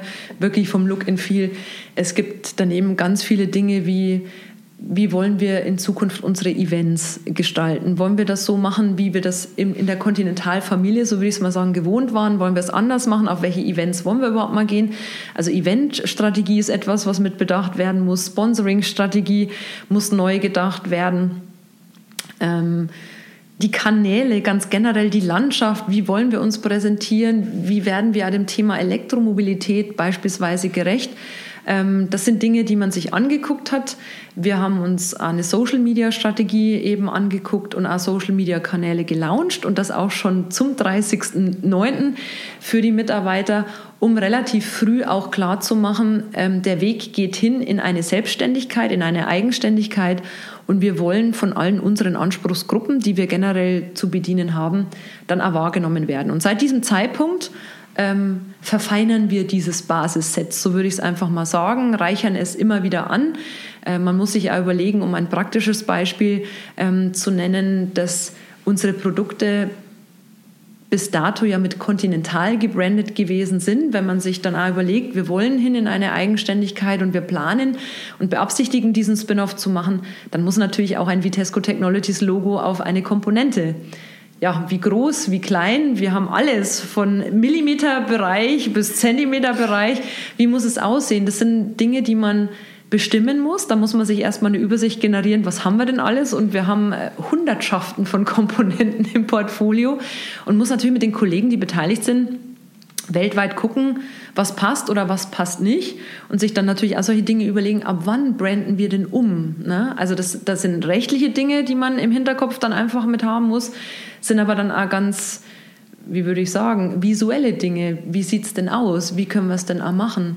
Und ähm, das ist spannend. Und da kommt jeden Tag, das kann ich, äh, kann ich jetzt mit Fug und Recht behaupten, jeden Tag kommt hier nochmal eine Anfrage in die, in die Kommunikation oder ins Marketing, ähm, wo Kollegen entdecken, ui, hier müssen wir uns auch nochmal was genauer angucken und hier würden wir vielleicht euren Input brauchen und hier müssten wir vielleicht einen Standard oder hier müssten wir eine Guideline oder hier müssten wir eine Policy entwickeln, wie wir das in der Zukunft machen können. Deswegen sage ich, das Basisset war gelegt im Herbst letzten Jahres und jetzt geht es wirklich darum, sich alle Bereiche, und das ist die Hauptaufgabe im, im Jahr 2020, sich alle Bereiche anzugucken und bestmöglich die Dinge zu verorten, für uns zu greifen und sie in Standards oder Guidelines zu packen, sodass äh, Mitarbeiter, aber auch externe Anspruchsgruppen, mit denen wir zu tun haben, genau wissen, wie wir Dinge machen wollen und ab wann wir solche Dinge machen wollen. Es ist ja, wie ich vorher gesagt habe, etwas, was nicht nur uns kommunikativ betrifft, sondern jeden Fachbereich, der auf einmal sagt, eine Rechnung schaut nicht mehr so aus, wie ich sie gewohnt war. Mit Rechnungen haben nicht alle, aber viele Kollegen zu tun oder Angebote müssen anders aussehen oder der Geschäftsbrief schaut anders aus und es gibt unterschiedliche Letterheads. Es gibt welche, die in den USA halt einfach von den Normen her anders sind oder auch in Frankreich. Das sind alles Dinge, die man berücksichtigen muss. Mhm. Und jeden Tag ähm, reichern wir weiter an mit Problemstellungen, die an uns herangetragen werden. Für mich, abschließender Satz dazu, eine spannende Zeit, weil man ein Unternehmen in allen Einzelausprägungen sehr gut kennenlernt. Und ich habe ähm, in der Zeit, jetzt, jetzt, bin ich ja schon ein bisschen, ich würde noch nicht sagen so ganz lang, aber so ein länglicher würde ich sagen im Kommunikationsbereich zu Hause. Natürlich macht man sich vertraut mit anderen Abteilungen oder man lernt Kollegen kennen, äh, hat ein Netzwerk. Wenn man aber ein Carve-out vorbereitet oder auch ein Partial IPO oder wie jetzt ein Spin-off, lernt man die Funktionsweise der anderen Abteilungen, also man guckt viel tiefer rein, was dort passiert. Und das bringt eine Organisation, das ist mein persönliches Learning aus dieser Zeit, weil ich ja so tief reingucken kann, weil man Termine aufsetzt, wo unterschiedliche Funktionen zusammenkommen und mal Probleme erzählen oder sagen, ich habe aber jetzt dieses oder jenes Problem und wenn ihr es nicht so macht, dann kommt das nächste Problem im nächsten äh, Team. Lernt sehr gut kennen und kriegt ein gutes Gespür und versteht Kollegen besser. Und in der Summe, finde ich, entwickelt das eine Organisation auf mehreren Ebenen parallel weiter. Und das ist ein super Learning, deswegen freuen sich hier alle auf das Spin-off, wenn es dann wirklich soweit ist, weil wir leben ja in der Vorbereitungsphase, so muss man es ja äh, sagen, lernt jeden Tag neu mit dazu und freut sich dann aber wirklich, und das sage ich auch mit Fug und Recht, wenn es dann soweit ist, diese Dinge dann auch selbstständig weitertreiben zu können und zu dürfen. Also dann mal unabhängig zu sein von einer Matrix-Organisation, in die wir jetzt, oder so kenne ich das, so kannte ich das bei Siemens vorher schon, so kannte ich es jetzt bei Continental, ähm, sich aus dieser Matrix-Organisation löst und auf einmal dann auf eigenen Füßen stehen darf und diese Dinge für sich begreifen kann, äh, darf. Und, und seid ihr die, die, Trailblazer bei Continental intern? Seid ihr die erste Einheit? Wir sind dann eigentlich die erste okay. Einheit in dieser Form, die diese Organisationsgesellschaftsstruktur dann tatsächlich mhm. mit annimmt, getrieben durch diesen Wandel, der bei uns oder bei der Technologie, die wir jetzt entwickeln oder fertigen, einfach ähm, der größte Treiber ist. Anders als in anderen Geschäftsbereichen, weil wir getrieben sind von außen, aber auch von innen. Das heißt, alles, was mit Emissionen zu tun hat oder Paris Climate Agreement, ne, alles, was damit zu tun hat, zahlt unmittelbar auf das ein, was wir jeden Tag tun.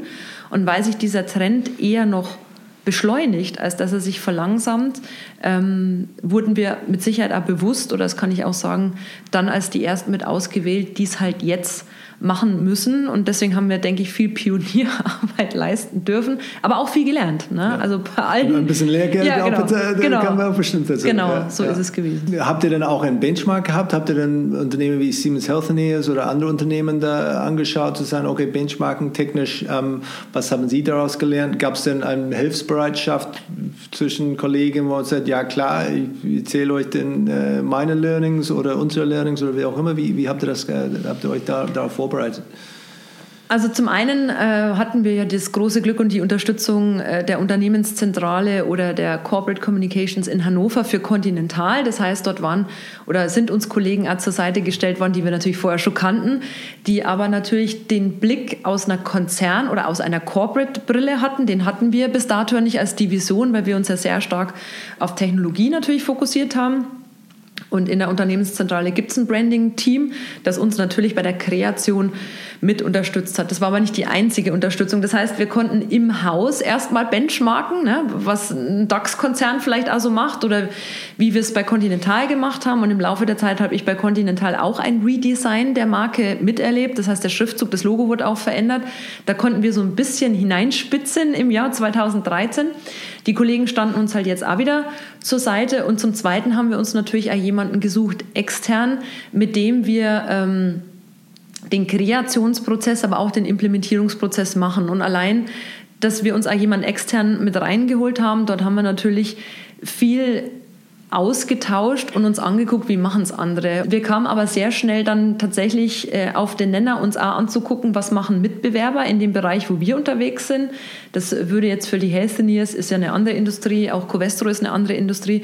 Wir haben uns natürlich auch klassische Mitbewerber dann von Continental in Summe oder auch von uns im Bereich Antriebstechnologie angeguckt. Und das sind übliche Verdächtige wie zum Beispiel Bosch Powertrain, ne? also alles, was bei Antriebstechnologie bei Bosch läuft, unabhängig davon, dass Bosch natürlich eine andere Gesellschaftsstruktur hat und kein DAX-Konzern ist wie, wie bei uns.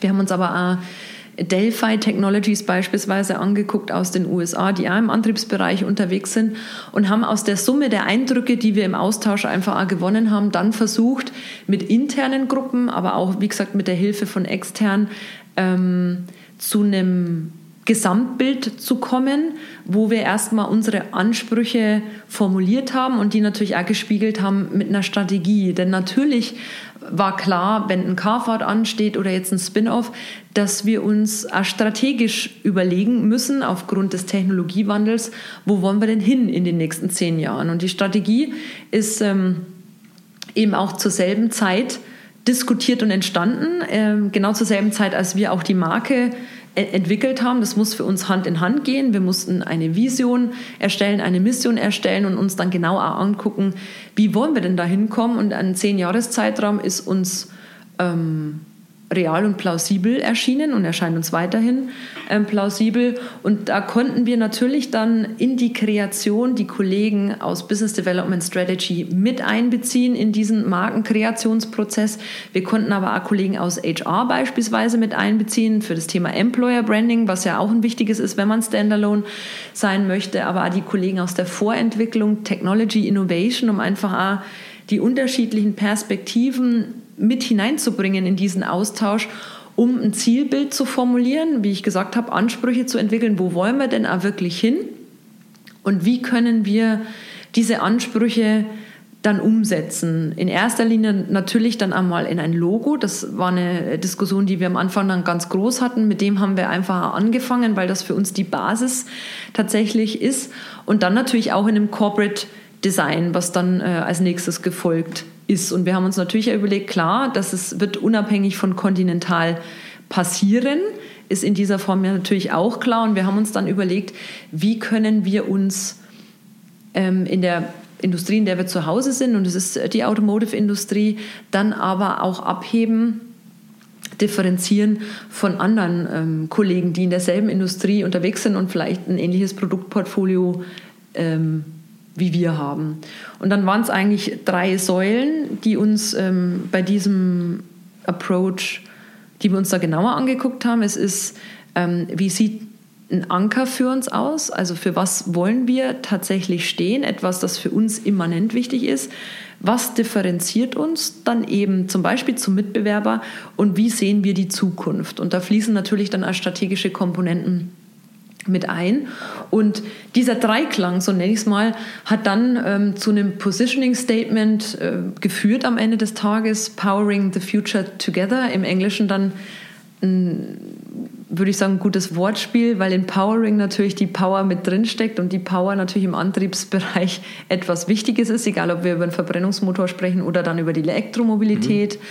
Ähm, und ähm, das Thema Zukunft für uns ein wichtiges ist, weil wir ja gerade diesen Wandel tatsächlich durchlaufen vom Verbrenner hin zur Elektromobilität und Together, weil natürlich ganz viele Zielgruppen intern, aber extern mit auf diesen Weg genommen werden. Also es ist etwas, was der Branche jetzt immanent ist, was jeder machen muss, der in diesem Antriebsbereich unterwegs ist und wo wir sagen, uns war dieser der Bezug auch zu den Menschen, die, die daran arbeiten oder die Dinge vorantreiben, wichtig.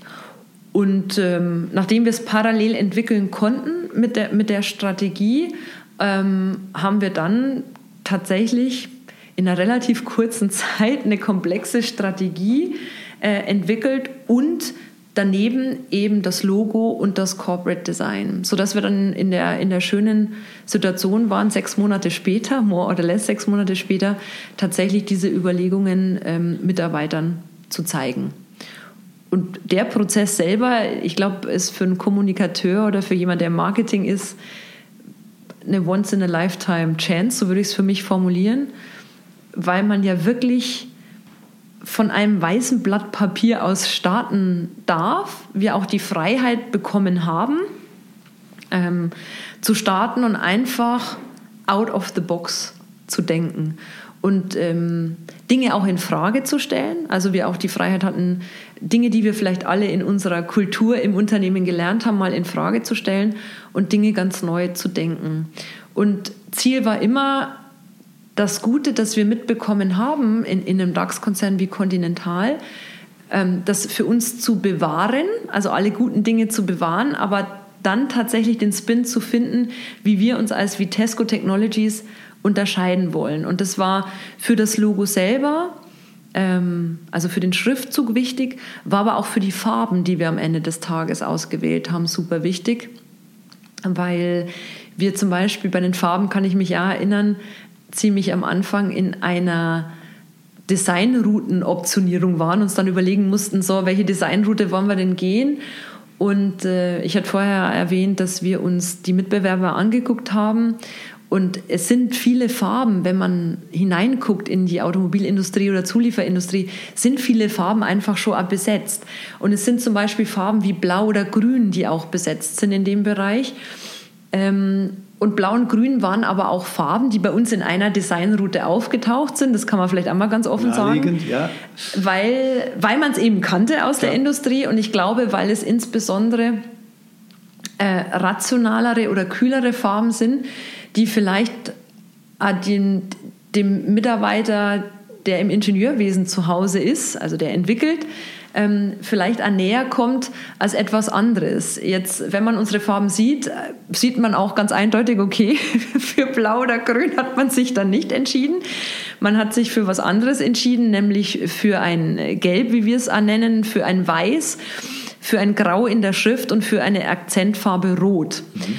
Und ähm, ich, ich kann mich, kommt zurück zum Beispiel, das ich nennen wollte, an eine Sitzung erinnern, die wir auch gemeinsam hatten mit dem Management-Team, wo diese beiden Designrouten, also eine etwas kühlere und eine wärmere äh, Route vorgestellt worden sind. Und in diesem Meeting ähm, musste ich als jemand, der dann in der Kommunikation zu Hause ist, mal Feedback einsammeln und eine Entscheidung herbeiführen, mit welcher Designroute wir natürlich weitermachen. Und interessant in diesem Meeting war, ich hatte die Designrouten auch auf Malerstaffleien äh, groß im Raum mal aufgezeigt. Wir haben äh, die, den kreativen Ansatz dahinter einfach mal erklärt, warum hier, warum da. Und für uns in der Kommunikation und im Team war klar, wir wollen auf jeden Fall mit der wärmeren Variante gehen. Das heißt, ich bin in dieses Gespräch ähm, ein bisschen gebiased äh, schon hineingegangen. Ähm, und es war dann, oder es lag auch mit an mir, dann wirklich Feedback einzuholen, aber wirklich konstruktiv einzuholen, um zu gucken, ob diese wärmere Variante auch funktionieren kann für Ingenieure oder auch ähm, für Kollegen, die sich in der Industrie ja sehr gut auskennen, die sehr viel gesehen haben. Und tatsächlich war es ähm, nach dem ersten Voting, es gab mehrere Votings in diesem Meeting, war es so, dass ähm, es ziemlich gleich stand und ich glaube sogar mit einem Überhang für die kühlere Variante und dass man dann tatsächlich in den Dialog gehen musste und sagen musste, guck mal, aber das ist nicht differenzierend genug, zum Beispiel zum Wettbewerb, weil gewisse Farben belegt sind oder weil man gewisse Farben, so ist der Mensch, oder wenn man Logos sieht, eher mit jemand anders verbinden würde als mit uns. Das bedeutet, dass es für uns ungleich schwerer gewesen wäre, dieses Differenzierungsmerkmal über die visuelle Präsenz nach innen oder nach außen zu tragen. Und ich habe gesagt, wenn wir uns für die wärmere Variante entscheiden oder auch für die Farbe Gelb oder eine Akzentfarbe Rot, das hat in der Industrie keiner. Also da können wir wirklich von Null anfangen und dann ist es wirklich unique und dann wäre es etwas, was uns wirklich differenziert. Und dann hatte ich so ein bisschen ausgeführt und habe gesagt, und ich glaube auch, dass wir was Wärmeres einfach mit brauchen. Wir brechen ja in ein neues Zeitalter auf. Wir wollen hin, wir wollen, dass diese Elektromobilität auch funktioniert und Elektrifizierung.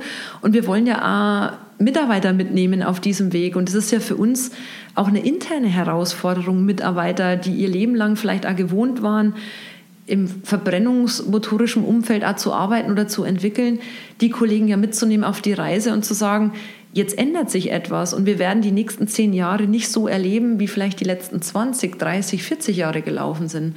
Und ich habe gesagt, da brauchen wir auch eine wärmere Komponente, die wir im, im Farbkonzept zum Ausdruck bringen, wo wir einfach auch Leute mit ansprechen können. Und ähm, kurzum, es gab ein zweites Voting und dann haben sich Kollegen tatsächlich mehr zur wärmeren Variante bekannt. Und nachdem wir den Brand dann auch lanciert hatten, und das war, wie gesagt, Ende September letzten Jahres, kann ich mich erinnern, dass ein Kollege dann auch im Dezember kam und gesagt hat, weißt du, also mir hätte die andere Variante schon irgendwie besser gefallen, aber ich glaube, ihr habt echt die richtige Entscheidung getroffen. Und ich glaube, für einen Kommunikateur oder Marketing-Menschen ist es dann das schönste Kompliment, was man bekommen kann, auch wirklich drauf zu beharren, dass man wirklich glaubt, die warme Variante fliegt und die kalte wird weniger fliegen. Und äh, ich sag mal, die Hardcore-Fans dann auch so weit bekommen hat, dass sie wirklich auch sehen und sagen, nee, das war die richtige Entscheidung.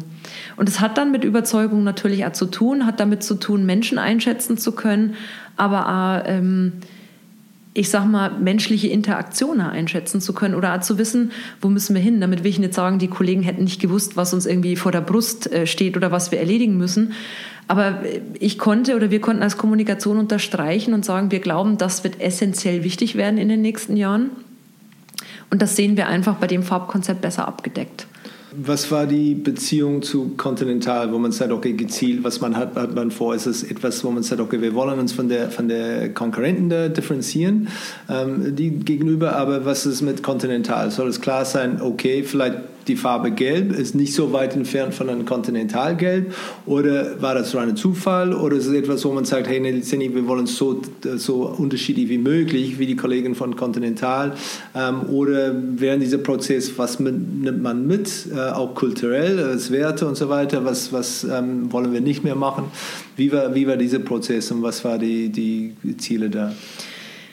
Ich fange mal an. Das Gute von Continental war mit Sicherheit die Unternehmenskultur, die uns ja geprägt hat. Continental ähm, besteht ja aus vielen, vielen, vielen Unternehmen, die im Laufe der Geschichte ihren Weg zu Continental gefunden haben. Also Continental selber ist wahrscheinlich das mit eins der vielfältigsten Unternehmen, die ich kenne in der Unternehmensgeschichte, weil man da ganz weit zurückgehen kann und immer wieder Firmen gefunden hat, die dann akquiriert worden sind oder die mit dazukommen. Das heißt, diese Vielfalt, die wir als in der Unternehmenskultur kennengelernt haben oder gelebt haben, auch die Werte, die wir bei Continental haben, sind vier Werte an der Zahl, war etwas, was uns wie so ein North Star Guiding Principle durch diesen Prozess geleitet hat. Auch die Kollegen, die natürlich Redesign, ich hatte es vorher gesagt, im Jahr 2013 gemacht haben für Continental, die einfach diese dieses Gefühl, diese Sensibilität auch für Marke, Markenführung, Markenidentität ja einfach hatten, das muss man ja ehrlich, ehrlicherweise mal sagen, das war für uns im Geschäftsbereich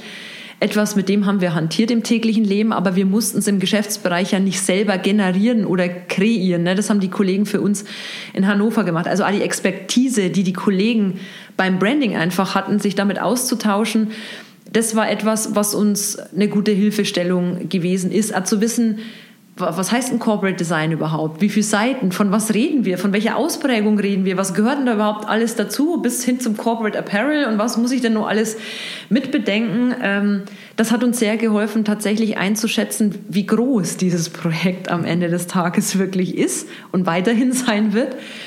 Zum Zweiten war es dann natürlich auch ähm, mit den Kollegen über Farbkonzepte zu reden und es war, und das will ich ganz klar sagen, nie der Gedankengang, wir müssen uns so weit wie möglich von Kontinental entfernen. Also wir haben es eher auf einer ganz anderen Ebene diskutiert. Die Kollegen haben uns einmal wieder ermutigt, wie ich vorher gesagt habe, denkt outside of the box. Ne?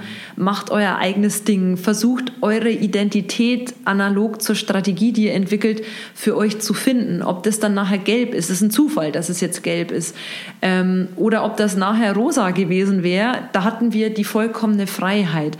Aber die Kollegen haben uns natürlich, als wir mal bei den Farbrouten einen Schritt weiter waren, dahingehend beraten, dass sie kritisch also es war wie ein Blick von außen. Das war schön, weil wir in der eigenen Firma einen Blick von außen generieren konnten, weil die Kollegen natürlich jetzt äh, in der Unternehmenszentrale nicht so tief in Technologika drin stecken, wie wir das im Geschäftsbereich sind, aber sie konnten uns intern von außen immer wieder ähm, Perspektivenwechsel anbieten, die uns beim Generieren oder beim Kreieren der Marke geholfen haben. Natürlich andersrum auch dann die Kollegen, die uns überhaupt dann beraten haben oder mit uns umgesetzt und implementiert haben von außen, Agenturen, die wir natürlich hatten, aber auch Umfragen, die wir gemacht haben mit ähm, Lieferanten oder auch mit Kunden, um herauszufinden, wie seht ihr uns denn jetzt als Continental und wo würdet ihr uns denn gern sehen in fünf oder zehn Jahren?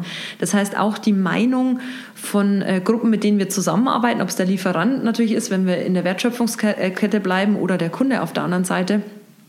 Was macht uns denn in euren Augen einzigartig? Was unterscheidet uns denn in euren Augen vom Mitbewerber? Was unterscheidet äh, uns denn äh, von, von Produkten, die der Mitbewerber hat? Was unterscheidet uns im Verhalten? Was äh, unterscheidet uns in der Zusammenarbeit? Und diese Punkte halt zu sammeln auf dem Weg und dann diese Punkte abzuwägen und diese Punkte zu spiegeln, diese Punkte auch manchmal zu zerreden, also lange Diskussionen äh, darüber zu führen, sie dann aber einzugießen in eine große Form, das war unglaublich spannend, aber unglaublich ähm, zeitintensiv manchmal und zermürbend, ne, weil man das Gefühl hatte, man zerredet dann wirklich auch viele ähm, Dinge. Und da war es aber hilfreich, und jetzt komme ich wieder zurück auf die Ursprungsfrage, dass Continental da eben immer wieder die Impulse geben konnte, wie von einem Outside-In-View, nicht wie ein Inside-In-View. Und ähm, ab dem Zeitpunkt, wo wir dann wirklich festgelegt hatten, das Logo soll dann so aussehen mit dem dynamischen Vitesco und offen und rund und aber diesem kühleren Technologies, das wir mit den Versalien ja behalten haben, äh, als das dann klar war und wir tatsächlich in eine Farbkonzeptwahl und Corporate Design eingestiegen sind, haben die Kollegen sich tatsächlich aus dem Projekt dann auch weiter und weiter zurückgezogen, weil sie gesagt haben, so, das ist jetzt euer Ding, ihr müsst das mit Leben füllen. Wir sind natürlich gerne da, wenn ihr für den Rahmen nochmal was wissen wollt oder wenn ihr nochmal wissen wollt, wie wir damals dieses oder jenes gemacht haben. Das heißt, sie sind immer bis heute eine Hilfestellung, die wir in Anspruch nehmen können, wenn wir möchten aber es nicht müssen. Und das ist auch etwas, glaube ich, ähm, ich sage immer, oder man könnte es vielleicht vergleichen mit einem mit einem Seiltänzer, der unter sich halt dann ein Netz hat. Also es ist schon angenehm, dieses Netz äh, tatsächlich im eigenen Laden zu haben oder zu wissen, ich kann mich auf das auch mit zurückziehen oder berufen, wenn ich es möchte für uns aber Grund genug oder Ansporn auch genug zu sagen, so, jetzt sind wir so weit, jetzt wollen wir es aber in der Zukunft dann auch selber schaffen und haben hoffentlich ja alles mit im Kopf bedacht, was wir bedenken müssen, um tatsächlich unabhängig dann funktionieren zu können. Wäre es einfacher gewesen, ähm weil, weil man hat zwei, zwei, oder zwei Optionen. Also das heißt, okay, entweder fährt man eine, eine Route ähnlich wie ähm, Siemens Healthineers, wo man sagt, okay, wir machen diese, wir geben, nehmen diese Heritage mit. Aber es ist immer noch die Name Siemens da, spielt eine ganz große Rolle. Ähm, wir bringen was dazu, mit der ein anderes Gefühl oder ein bisschen definiert, was, was wir tun und was wir vorhaben. Oder man macht, wie ihr das gemacht habt, und sagt, es ist komplett neu. So ist wirklich wie Tesco, da hat keiner eine Verbindung damit oder weiß, wo es herkommt oder wer auch immer, dass man wirklich von, von Null anfängt. Ähm, was ist, wenn man sagt, okay, äh, um an das Ziel zu kommen, dass man wirklich ein, ein Unternehmen hat mit 40.000 Mitarbeitern, die wirklich alle ein starkes Wir-Gefühl haben und wissen ganz genau, um was es geht, welche würdest du überlegen, seid ihr mittendrin, welche würdest du sagen, das ist dann am einfachsten oder effektivsten? Ich glaube, dass das gar nicht so einfach zu beantworten ist, was die bessere Route oder die bessere Variante ist. Im Moment ist es natürlich auch so, dass Corona bedingt vieles halt das Bild verwässert, wie wir, im, wie wir im Deutschen dann auch sagen, weil diese Corona-Effekte ja vorher nie mit einberechnet hätten werden können. Äh, zu nachher. Es ist natürlich so, dass Continental auch eine große Heritage natürlich mitbringt und dass viele Kollegen natürlich auch stolz sind, dass sie bei Continental dann arbeiten, weil Continental natürlich ein Unternehmen ist, das man draußen kennt. Ähm, für mich immer dann, aber ich komme ja aus dem Automotive-Bereich, dann immer die lustige Frage, warum kennt man Continental aus? Und dann sind es wahrscheinlich die Reifen, die mit die Top 3 Antwort dann natürlich auch bildet. Ist klar, die Produkte kann man sehen, unsere Produkte sind halt auch im Verborgenen unter der Motorhaube. Aber klar ist, man kennt Continental. Ne? Und wenn ich sage, ich arbeite bei Continental, dann wissen draußen, also ich formuliere es draußen, viel mehr Leute Bescheid, als wenn ich sage, ich arbeite bei Vitesco Technologies. Da muss man jetzt am Anfang natürlich noch viel mehr erklären, warum, ja. weshalb, wieso. Am Anfang, als es darum ging, ähm, das sage ich auch ganz offen, diesen Partial IPO zu machen, wo Continental ein Mehrheitsanteilseigner gewesen wäre, wären also Komponenten ins Spiel gekommen, dass man hätte sagen können, man bildet eine Verbindung zu Continental, zum Beispiel Powered bei Continental mhm. oder wie auch immer. Nachdem aber diese Idee verworfen worden ist, also wir hatten das am Anfang ganz äh, einmal mitgedacht, nachdem diese Idee aber verworfen worden ist, war für uns klar, okay, wir müssen total losgelöst davon agieren können und losgelöst arbeiten können, weil wenn es tatsächlich halt dann so kommt, wie jetzt der Plan ist, dann haben wir ja mit Continental ja überhaupt gar nichts mehr zu tun, sondern dann sind wir eigentlich zwei Unternehmen, ne? jeder selbstständig und unabhängig halt voneinander. Und ähm, deswegen ist es halt so schwierig oder weiterhin auch schwierig zu sagen, und das ist unabhängig von Corona, die Leute halt wirklich auf diese Reise gut mitnehmen zu können. Weil wir sind, und wenn ich jetzt sage, wir sind wie ein Startup, werden alle sagen, nee, ihr seid nicht wie ein Startup, ihr habt halt Doch, irgendwie mehr als 40.000. Ja, ja. Aber ich würde würd sagen, wir sind ja, ein großes Startup oder wir fühlen uns dann am Ende des Tages genauso, wie sich Startups fühlen, weil wir diesen Weg von 0 bis 100 Jahr gehen müssen. Ähm, kurzum, jetzt ist der Weg so, wie er ist.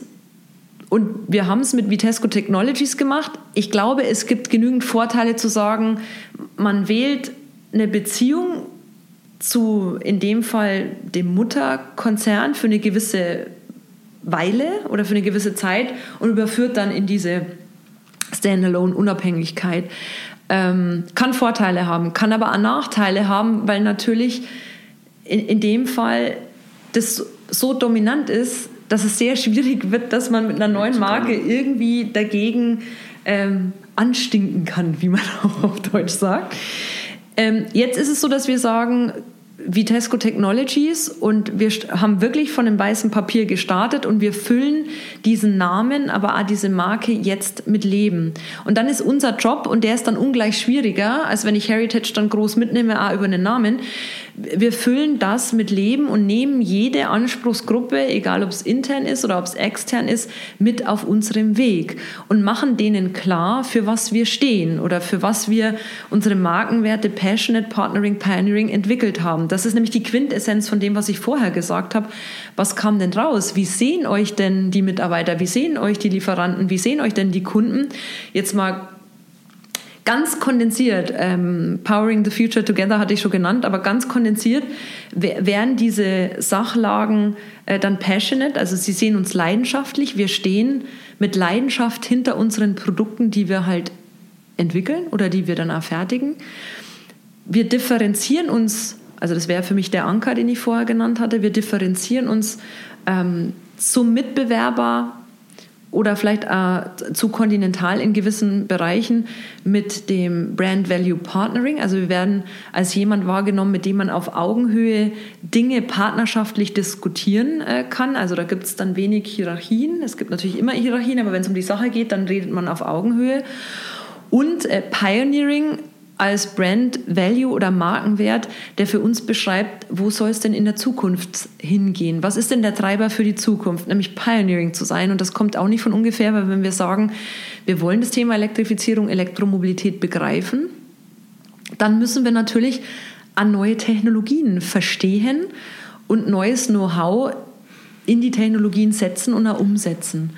Und dieser, dieser Dreiklang mit diesen drei Ps, es war dann schön, dass dann nachher drei Ps äh, für uns äh, rausgekommen sind, die gilt es jetzt hineinzutragen, egal ob das der Mitarbeiter ist, ob das der Lieferant ist, der Kunde ist, die Presse, um den Namen tatsächlich mit Leben zu füllen. Das heißt, für uns in der Kommunikation ist mit am wichtigsten, die Touchpoints so zu schaffen zu diesen Anspruchsgruppen und dann äh, Proof Points, wir sind heute ziemlich englisch unterwegs, wie, ja. wie mir auffällt, ähm, also tatsächlich Geschichten parat zu haben, die das unterstreichen, was wir sagen. Also wirklich Zeugnis darüber ablegen, dass wir passionate und partnering und pioneering sind. Wenn wir das nämlich nicht schaffen, an den Menschen heranzutragen, egal in welcher Funktion dieser Mensch oder in, egal in welcher Funktion ein Unternehmen zu uns steht. Wenn wir das nicht schaffen, dann füllen wir diesen Namen oder diese Marke auch nicht mit Leben. Und an dem arbeiten wir neben der Verfeinerung natürlich der Dinge, die ich vorher erwähnt habe, arbeiten wir jetzt hauptmäßig, weil wir ja wirklich da sind und ich immer auch wieder mit dem Satz konfrontiert bin, bei wem arbeitest du? Was ist das für eine Firma? Wo man einfach diese Pionierarbeit jetzt leisten muss, um in vielleicht in ein, zwei, drei Jahren wirklich sagen zu können, also wenn man dann äh, sagt Vitesco Technologies und die erste Antwort ist Antriebstechnologie oder Elektromobilität, dann haben wir es geschafft. Das ist natürlich etwas, was ich jetzt nicht sagen kann. Aber unser festes Ziel ist, dass man jetzt zwei Jahre nach Markenlaunch, und das wäre dann 2021, schon ein Gefühl dafür entwickelt hat, wenn der Name Vitesco Technologies fällt, was verbindet man in der Branche? Damit will ich nur nicht sagen, was verbindet man weltweit oder in einer anderen Industrie, aber was verbindet man in der Branche mit diesem Namen? Dann haben wir viel erreicht. Und da macht er Marktforschung oder wie macht er das, um, zu, um, das zu beweisen und zu bemessen, zu sagen, okay, wie weit sind wir, haben wir das gewuppt oder was müssen wir noch tun oder brauchen wir ein Pivot oder? Wir haben für das Thema Marke, Markenidentität, Markenführung ähm, den Brand Strength Index als KPI gewählt und das ist ja ein Index, der in, nicht nur bei uns in der Industrie, sondern generell in der Industrie anerkannt ist, der auch erhoben wird jährlich, wo man äh, nachlesen kann, ähm, wer ist denn da vorne mit dabei. Kurzum gesagt, etwas äh, wird von 0 bis 100, die Skala ist von 0 bis 100 äh, gemessen, äh, kann man sagen Prozent oder wie auch immer. Und es es sind unterschiedliche Komponenten, die diesen Brand Strength Index ausmachen. Zum Beispiel das Iceberg Model, was wahrscheinlich auch jeder kennt. Also es gibt etwas, was oberhalb des Icebergs ist, das, was man sehen kann. Aber Brand Credibility oder Trust ist dann eher unterhalb. Also es sind Verhaltensperspektiven, die mit einfließen, aber äh, andere Komponenten, Net Promoter Score ne, fürs Employer Branding äh, auch wichtig es sind mehrere Komponenten, die einfließen in diesen Brand Strength Index, die gemessen werden und sie werden gemessen mit einer Befragung, wie wir das klassisch machen. Und in die, ins Befragungsset nehmen wir die genannten Zielgruppen mit rein. Der Mitarbeiter wird gefragt, es wird aber auch der Kunde gefragt, es wird auch der potenzielle Kunde am Ende des Tages gefragt, also die Industrie, die gefragt wird und dann errechnen wir einen Brand Strength Index. Das ist im Moment natürlich schwer, weil wir kommen von Continental und wenn wir natürlich fragen und wir haben äh, jetzt eine Nullmessung in diesem Jahr gemacht, gehen wir davon aus, dass dieser Brand Strength Index noch beeinflusst ist von der Division Powertrain im Continental-Konzern, ne, weil man, je nachdem, ob ich das gestützt mache bei der Befragung oder ungestützt, ja herleiten kann, woher kommt's. Ähm, und mussten eine Nullmessung machen, weil wir gesagt haben, wir fangen ja irgendwie mal bei Null an und wenn wir dann wirklich messen wollen und weiterkommen wollen und sagen wollen, weiß denn dann jeder, für was Vitesco Technology steht oder wie Vitesco Technologies aussieht, müssen wir diese Messung in einem zweijährlichen Abstand machen. Das haben wir für uns auch festgelegt und dann wäre es wie Marktforschung, weil wir immer dasselbe Set immer befragen, alle zwei Jahre, jetzt eine Nullmessung gemacht haben, die nächste dann wieder 2022, wo wir das Set dann fragen wollen oder Ende 2021, kommt nochmal immer drauf an. Und dann können wir gucken, ob wir diesen Brand Strength Index ähm, dann auch nach oben gedreht haben. Ne? Es gibt natürlich Unternehmen, ich bleibe in der IT-Industrie, die äh, rangieren rund um die 89, 90, 92, 95 Prozent sind die üblichen Verdächtigen, die man dann kennt, die Googles, die Apples, die Microsofts natürlich. Ähm, aber ähm, es gibt dann auch andere in Industrien, die sich einreihen. Für uns war klar, wir werden keinen Brand Strength Index bei einer Nullmessung haben von null. Das ist ja auch klar. Da kommt die Heritage Arme durch oder geht mit. Uns ist aber auch klar, wir werden nicht bei einem Brand Strength Index von 50 oder 60 oder 70 rauskommen. Das kann ja auch gar nicht sein, weil uns kennt ja auch noch keiner. Jetzt rangieren wir, ähm, ich sag mal, zwischen 20 und 30, was ein relativ guter Wert ist für eine Nullmessung äh, an der Stelle, weil wir es schon geschafft haben, bei manchen Zielgruppen sehr präsent zu sein, ist natürlich logisch. Der Mitarbeiter, der sieht ja den Look and Feel oder der sieht ja unsere Strategie oder da sind wir ja ständig im Austausch in der Kommunikation. Und dann gibt es Zielgruppen äh, wie Lieferanten oder Kunden, die das natürlich auch mitkriegen, die ja jetzt ja auch mit dem Carve-out-Prozess oder mit dem Spin-off-Prozess natürlich auf der anderen Seite beschäftigt sind. Aber da können wir natürlich noch was oben tun. Auch bei Mitarbeitern können wir nur nach oben äh, was machen. Und deswegen haben wir uns auch zum Ziel gesetzt, wenn wir dann mal in zehn Jahren gucken, also wenn wir bis 2030 gucken, dass wir einfach über 50 sein wollen. Und es gilt jetzt diese Jahre, dann einfach anzureichern. Und es ist wie so oft bei allen KPIs, die man sich zieht, die ersten Meter sind nicht die entscheidenden, weil da macht man noch große Sprünge. Ne? Es werden die letzten Meter sein, auch wie beim Marathon, die dann entscheidend sind, um wirklich über die 50 dann zu kommen und wirklich dann zu sagen, wenn ich fragen würde oder wenn ich dich fragen würde in zehn Jahren, wer ist Vitesco Technologies, dann ist deine Antwort, ja, es ist ein Zulieferer im Automobilbereich, der sich insbesondere auf Elektromobilität fokussiert hat. Wenn die Antwort kommt, dann haben wir halt alles richtig gemacht. Und das gilt für andere Zulieferer natürlich auch. Deswegen müssen wir halt gucken, dass wir nicht als Nische, ich nenne es mal so, in der Zukunft tatsächlich funktionieren, sondern dass wir als Unternehmen gleichwertig zu den Mitbewerbern in derselben Industrie fungieren können. Und das bedeutet halt einen hohen Aufwand, ähm, nicht nur am Branding, sondern generell an Kommunikation, Employer Branding und des Mitnehmens der Kollegen intern und extern auf diesem Weg, den wir eingeschlagen haben. Und da bin ich bei dem Thema Touchpoints, das ich vorher auch schon mal äh, erwähnt hatte. Da wird es sehr wichtig sein, mit den unterschiedlichen Anspruchsgruppen zu interagieren und sich Formate auszudenken oder Formate zu belegen, die die Zielgruppe sehr klar mit einbinden. Und das wird am Anfang immer so sein, wie es in jeder guten Beziehung ist, dass man sich sehr eng austauscht und, und öfter austauscht. Und wenn man dann mal eine gewisse ich will nicht sagen, es gibt keine Basis. Natürlich gibt es eine Basis, aber jetzt zu Vitesco Technologies, wo Dinge vielleicht auch anders funktionieren, muss es diese Basis oder muss diese Basis neu formatiert werden. Ich nenne es einfach mal so und wird dann im Laufe der Zeit wieder weniger Austausch. Klar, wenn dann alles läuft, dann weiß ja schon jeder genau, wie er das Gegenüber einzuschätzen hat und dann wird es weniger. Aber diese Touchpoints, richtig zu setzen, den Austausch, die Kommunikation auch richtig zu machen.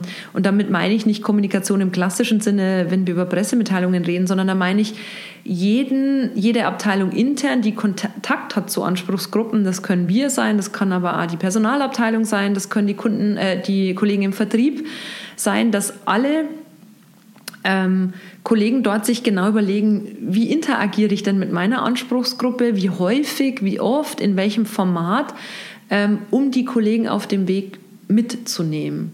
Und wenn ich jetzt wahrscheinlich richtig viel Geld hätte und mich wird äh, keiner irgendwie reglementieren und sagen, ähm, wir müssen sparen oder nee, ist das wirklich wichtig, dann würde ich investieren in diese Touchpoints und in Formate, die zielgruppengerecht ähm, wirklich die unterschiedlichen Anspruchsgruppen adressiert. Denn es wir haben viele Anspruchsgruppen. Ich, ich zeige oft gern immer so eine Folie, wo, wo dann alles draufsteht, von der Presse auf der einen Seite oder Medienvertreter ganz klassisch bis hin zum Kunden, zum Lieferanten, Businesspartner, potenzieller Arbeitsmarkt, aber auch Research, wenn wir an Universitäten äh, denken. Kooperationspartners, Non-Governmental Organizations, Public Affairs. Also es gibt eine Vielzahl. Und wenn ich richtig viel Geld hätte, wie gesagt, dann würde ich gucken, dass wir die Formate, die wir jetzt oder heute oft ja nutzen, um mehrere Anspruchsgruppen parallel zu beglücken mit Botschaften, dann würde ich investieren in sehr spezifische Formate, für die Anspruchsgruppe. Wie war, wie war die Stimmung intern, wenn, wenn man sagt, okay, für die, für die Gruppen, wo man sagt, ähm, äh, die Leute sagen, ja toll, freuen wir uns mega drauf. Die Leute sagen, ja okay, mal schauen, bin neutral. Und die Leute sagen, oh Gott, ist, was ist das für ein Käse, was sie dann ausgedacht haben. War es ein Drittel, Drittel, Drittel oder wie war das proportionell dann aufgeteilt äh, innerhalb vom, vom Konzern oder innerhalb der, zwischen den Mitarbeitern? Ich, ich kann, ich gehe auch mal zurück und man macht die zeitliche Dimension auf. Am Anfang mit dem Carve-Out, das wir gemacht haben, da mussten, haben wir ja auch gefragt und da war die Zustimmung auch richtig hoch. Das heißt, viele äh, Kollegen, die gesagt haben, ja, wir wollen super. da mitgehen und ist ja mhm. super, machen wir. Da war aber auch noch klar, Continental, also wir arbeiten auf ein Partial IPO hin ähm, im, im Laufe der Zeit und dann, nachdem Entscheidungen dann verändert worden sind, ne, hat sich das natürlich nach unten relativiert. Das ist Logo, aber das, das sehe ich ähnlich, weil es menschlich ist und wenn man zuerst sagt, man arbeitet auf dieses Ziel hin und dann korrigiert man dieses Ziel und arbeitet auf ein anderes hin, dann kann das für Kollegen demotivierend wirken oder man versteht nicht, warum oder weshalb. Jetzt muss ich ehrlich gesagt und fairerweise auch sagen, mit Corona verschärft sich die Sachlage natürlich noch mal intensiver. Aber ich glaube, dass es ähm, immer eine Gruppe gibt, und das ist egal, ob wir jetzt über Gesellschaftsstrukturen, Organisationsveränderungen reden, ich glaube, dass es innerhalb von Change oder Veränderung immer Leute gibt, die Pioneers sind, ich, ich sage es jetzt einfach mal so, oder Fast Follower, die sagen, hey, jetzt verändert sich hier irgendwas, bums, den Weg will ich mitgehen. Ich glaube, dass es immer eine große Gruppe neutrale Personen gibt, die sagen, das gucke ich mir erstmal an, so, so ist der Mensch, ja. Und ich glaube, es gibt da immer vielleicht gleich zu den Pioneers, gibt es einem Net Promoter Score immer die Detractors, ne? die finden immer alles nicht so toll und nicht so schön. Ich glaube, diese Detractors und Promoters, um mal im Net Promoter Score zu bleiben, diese Gruppen sind von der prozentualen Gewichtung her ziemlich ähnlich ausgeprägt. Und dann gibt es diese große Gruppe dieser neutralen äh, Personen. Und äh, kommunikativ gesprochen brauche ich dem Promoter ja nicht sagen, es ist ja alles toll, das weiß der schon, deswegen geht er ja vorne mit. Und für den Detractor wird es kommunikativ gesprochen auch sehr, sehr hart sein, jemanden, der dann sagt, nee, aber ich finde das alles nicht gut, dass man den umstimmt, da muss ich sehr viel Energie und sehr viel Zeit drauf verwenden. Und wenn wir halt die Zeit nicht haben oder wir haben das Geld nicht oder äh, wir haben die Energie nicht, dann konzentriere ich mich natürlich auf die ganz große Gruppe dieser neutralen Personen, ne, die ihre Meinung noch nicht gefestigt haben. Und ich glaube, dass wir jetzt mit Corona, dass es mehr Detractors sind, das ist aber Corona bedingt oder dass diese Gruppe der Detractors äh, wächst. Ich glaube aber weiterhin, dass immer noch ein größerer Anteil in dieser Gruppe neutral zu Hause ist und dass es insbesondere kommunikativ eine Aufgabe ist, oder so machen wir es auch, uns damit auf diese Gruppen zu fokussieren und zu gucken, die möchte man ja gern dann positiv im besten Fall beeinflussen und nicht gucken, dass sie in die andere Richtung abgleiten. Äh, und da ist diese Information, diese Aufklärung, dieses Mitnehmen, diese Interaktion wahnsinnig wichtig, glaube ich. Und wahnsinnig schwierig, weil ich denke, vor allem, wenn man eine undefinierte Zeitrahmen äh, mitarbeiten musste, das ist dann wahnsinnig schwierig. Schon was anderes, wenn man sagt, okay, wir wissen, jetzt nächstes Jahr geht's los und wie auch immer, kann man damit planen, aber wenn das wirklich so, so schwer äh, ähm, vorhersehbar ist, das ist dann äh, wirklich schwierig, diese, dieser Enthusiasmus oder die Sachen am Leben zu halten und die Stimmung dann aufrechtzuerhalten. Ähm, wahnsinnig schwierig. Es ist im Moment auch für uns tatsächlich sehr schwer, weil wir uns halt in ähm, in einer Phase befinden, wo wir vor Corona, und ich hatte das Transformations- oder Strukturprogramm ja schon angesprochen, vor Corona in, im Jahr 2018 ja für uns schon festgelegt haben, okay, ähm, wir müssen uns transformieren, damit wir die Zukunft für uns begreifen. Damals halt als Kontinentalkonzern.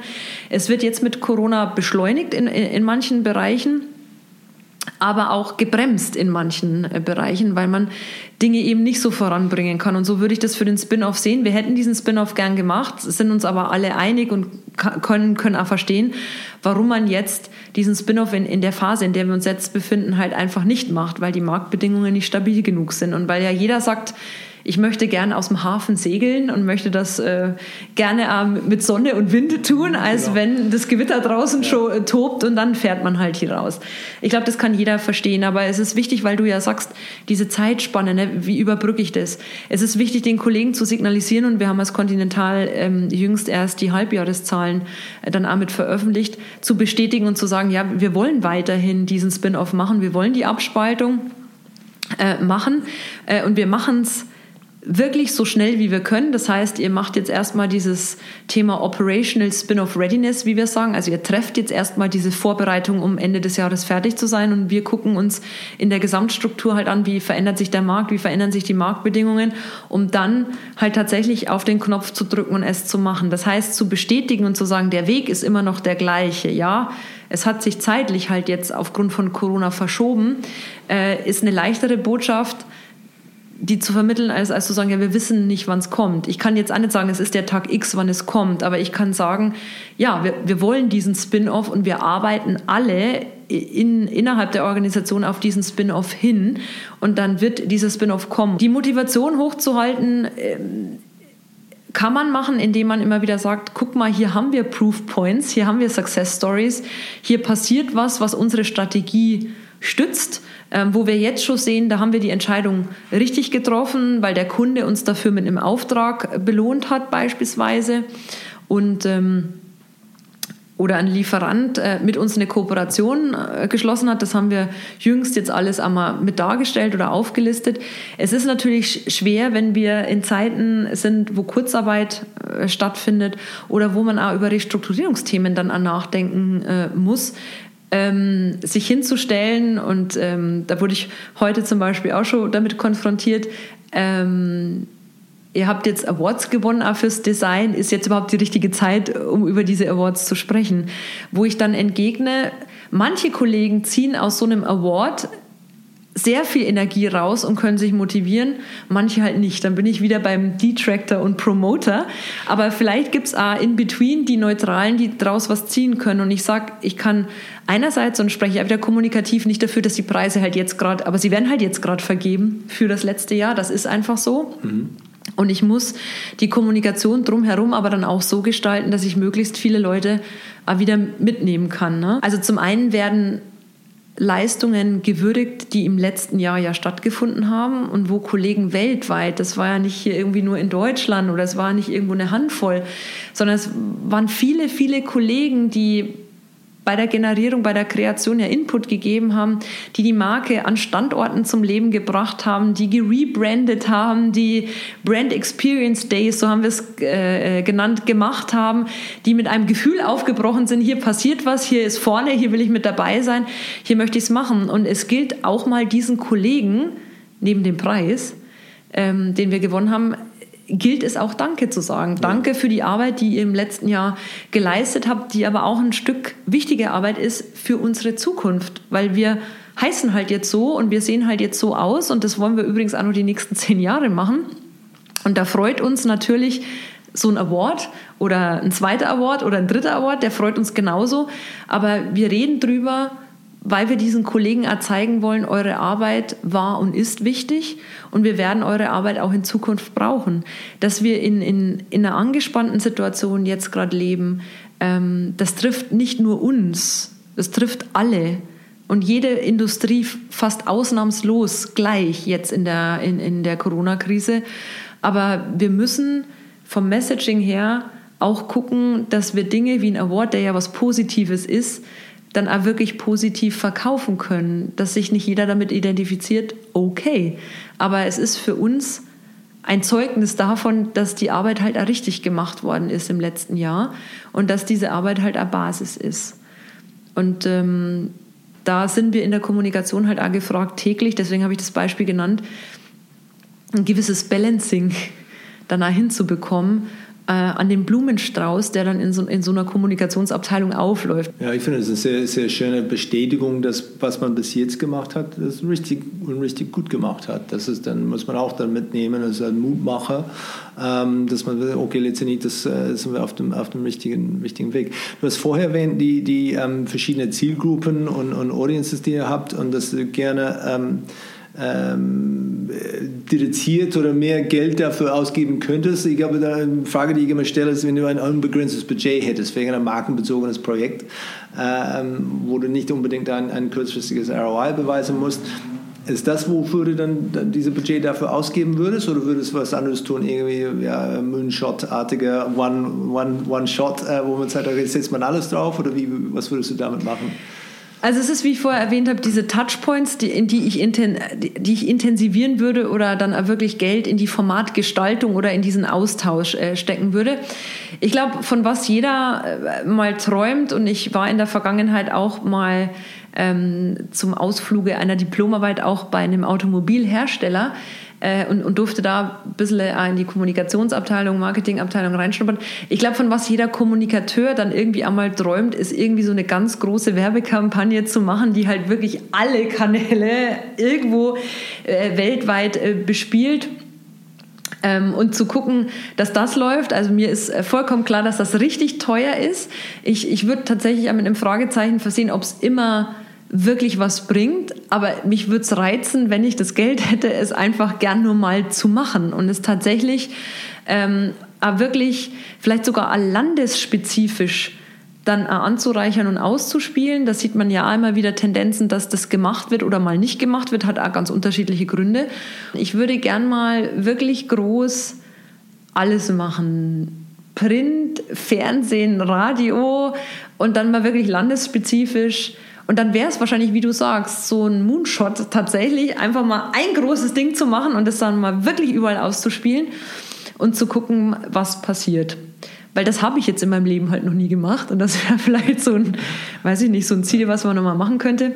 Ansonsten wenn ich wenn ich es jetzt sehe oder aus der Erfahrung, die ich bis jetzt in meinem Leben beruflich einfach sammeln würde, dann würde ich diese Interaktion, wie ich gesagt habe, mit den Zielgruppen dahingehend verfeinern oder überarbeiten, dass es wirklich zielgruppengenau passt. Denn ich glaube, das kann dann auch viel Geld in Anspruch nehmen, es wirklich so aufzubereiten, ähm, dass, sagen wir mal, wir haben 20 Anspruchsgruppen, dass 20 Anspruchsgruppen auch äh, ihrem Need entsprechend versorgt werden mit, mit Information oder mit Kommunikation. Und würdest du das jetzt machen oder bis zum Launch warten oder, oder über die Zeitraum indefinitely ab, ab jetzt machen? Wie würdest du das strukturieren?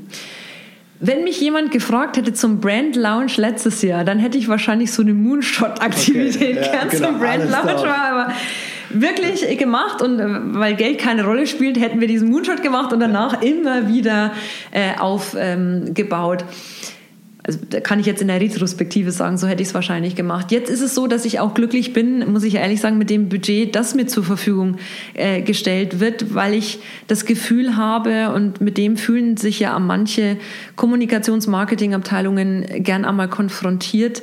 Ähm, zu sagen, warum ist denn das so teuer? Ne? Also die Frage bekommt man immer, warum ist denn das so teuer? Warum seid ihr in der Kommunikation? Warum ist es im Marketing? Warum ist das immer alles so teuer? Können wir hier nicht sparen? Ähm, und ich das, das große Glück habe, so würde ich es ja wirklich sagen, das große Glück habe, dass wir natürlich eine Support Function, Central Function sind im Unternehmen, dass wir aber es hier oder da geschafft haben, und das gilt übrigens für Continental auch, gilt jetzt nicht nur für Vitesco Technologies, diesen strategischen Funktionscharakter mit anzunehmen. Also wirklich zu sagen, ja, wir beraten, aber wir beraten auch im Sinne der Strategie und wir sind äh, genauso wichtig wie jede andere Abteilung, also in einem Unternehmensverbund oder in einem Firmenverbund, um Dinge weiter nach vorne zu bringen. Und je öfter ich jetzt, und ich durfte ja jetzt auch mit dem, wir haben einen neuen Namen und wir haben einen neuen äh, Brand und wir füllen das mit Leben, relativ häufig auch in den Management Boards als Teil mit auflaufen und präsentieren. Und ich glaube, dass das ähm, nachhaltig stärken kann, die Funktion Kommunikation oder Marketing, weil man Dinge ja transparenter macht, weil man über Dinge sich austauscht, weil man Dinge auch bespricht und am Ende des Tages jetzt auch extern beweisen kann mit Preisen, die man bekommt, dass das, was man da gemacht hat, unter Einbezug aller ähm, Anspruchsgruppen, intern wie extern, dass es dann zu etwas führt und man wird belohnt dafür.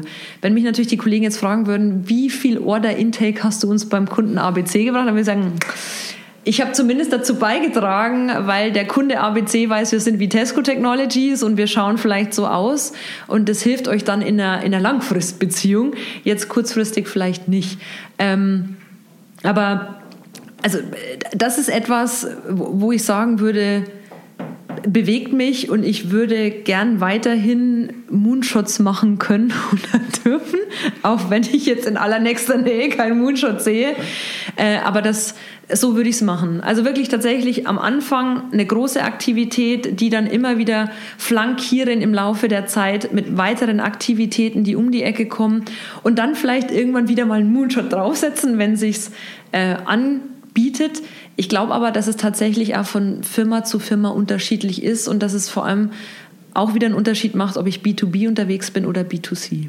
Ja, müssen nicht alle dann euch kennen, aber letztendlich genau. alle aus euren verschiedenen Zielgruppen dann schon. Äh, genau. Das auch etwas damit verbinden. Ähm, du, du, du redest oft bei, bei Universitäten und, und, äh, und so weiter. Ähm, wenn du dann ähm, die ganze oder eine, eine Gruppe von äh, Geschäftsführer von der deutschen Hidden Champions da vor dich dann hättest, ähm, was würdest du die erzählen? Wie würdest du dann ähm, ja, so einen, einen Kurs dann strukturieren? Was würdest du benennen? Was würdest du dann äh, sagen, hey, letztendlich, es geht geht um Marke und Markenführung. Was, äh, was können Sie sich bewegen? Dazu habe ich mir tatsächlich so ein paar Gedanken äh, gemacht und es ist eine Frage, die immer wieder mal am Rande von, äh, von Vorlesungen oder so von den Studenten kommt. Was, was ist denn wichtig? Mit eins der wichtigsten Kriterien finde ich Ehrlichkeit und Transparenz und das spiegelt sich natürlich immer über Personen wieder Das heißt, wie ehrlich bin ich als Person, wie ehrlich werde ich wahrgenommen als Unternehmen? Und das sind Unternehmensvertreter, die natürlich nach innen und nach außen sprechen. Und wie transparent ähm, bin ich denn als, als, Unternehmen? Und das gilt für die Menschen dann genauso wie fürs Gesamtkonstrukt Unternehmen. Und Ehrlichkeit und Transparenz kann ich natürlich immer nur an Aktionen dann sichtbar machen. Und da komme ich wieder zu den Proof Points, die ich vorher halt erwähnt habe. Das heißt, ich muss mir Dinge raussuchen, Beispiele raussuchen, Erfolgsstories raussuchen, an denen ich ähm, das Thema Ehrlichkeit und Transparenz mit aufhänge. Das heißt, ich muss einmal offen reden können über Misserfolge. Mhm. Und ich glaube, das ist ähm, auch wenn ich weiß, es gibt Fuck-Up-Nights und äh, das setzt sich alles durch. Ich glaube, es setzt sich aber noch nicht so durch, wie wir es brauchen würden, auch in dem Bereich, um wirklich offen mal zu sagen, da habe ich einen Fehler gemacht und ähm, ja, der Fehler war schmerzhaft, aber aus diesem Fehler habe ich eins, zwei, drei, vier, fünf Dinge gelernt und dieser Fehler wird mir so nicht mehr passieren.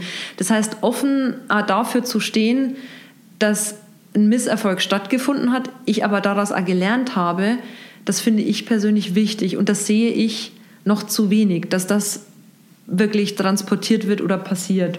Findest du, dass die, die Fuck-Ups passieren, wenn man sagt, oder, oder das stattfinden? Weil sagen, okay, wenn man tatsächlich Hidden Champions dann anschaut, probieren sie Sachen, die, die nicht funktionieren? Ist es so? Weil ich, ich weiß das nicht. Ich, meine Vermutung ist es ein bisschen diese ähm, ähm, Angstkultur bei manchen Unternehmen, dass man wirklich Angst hat dann zu, vor, vom Scheitern ja, und etwas auszuprobieren, wo man vorher nicht weiß, ob das funktioniert, weil wenn das nicht funktioniert und nicht klappt, dann das war es für deine Karriere eigentlich dann. Das ist nicht nur sein letztendlich äh, innerhalb von diesem Unternehmen oder das ist vielleicht dann ein bisschen ja, ähm, schwarzer Punkt dann auf deine, gegen deinen Namen, aber tatsächlich, das könnte deine Karriere dann, dann äh, beenden.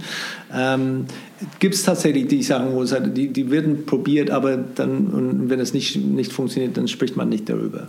Also ich, ich kann es ja jetzt nur aus meiner Perspektive sagen oder erzählen und ich finde schon, also und das, ich mache es an mir selber klar, auch wir selber in der Kommunikation sagen, lass uns das mal ausprobieren und wenn es halt nicht fliegt, dann fliegt es halt nicht. Ja. Und ich kann nur aus Fehlern lernen. Wenn, ich, ja, wenn mir nicht äh, der, der Raum gegeben wird, Fehler zu machen, dann kann ich meine Arbeit nie besser machen. Und deswegen sage ich zum Beispiel, ja, und es ist vielleicht dann eine gewisse Leadership-Philosophie, so würde man es neudeutsch nennen.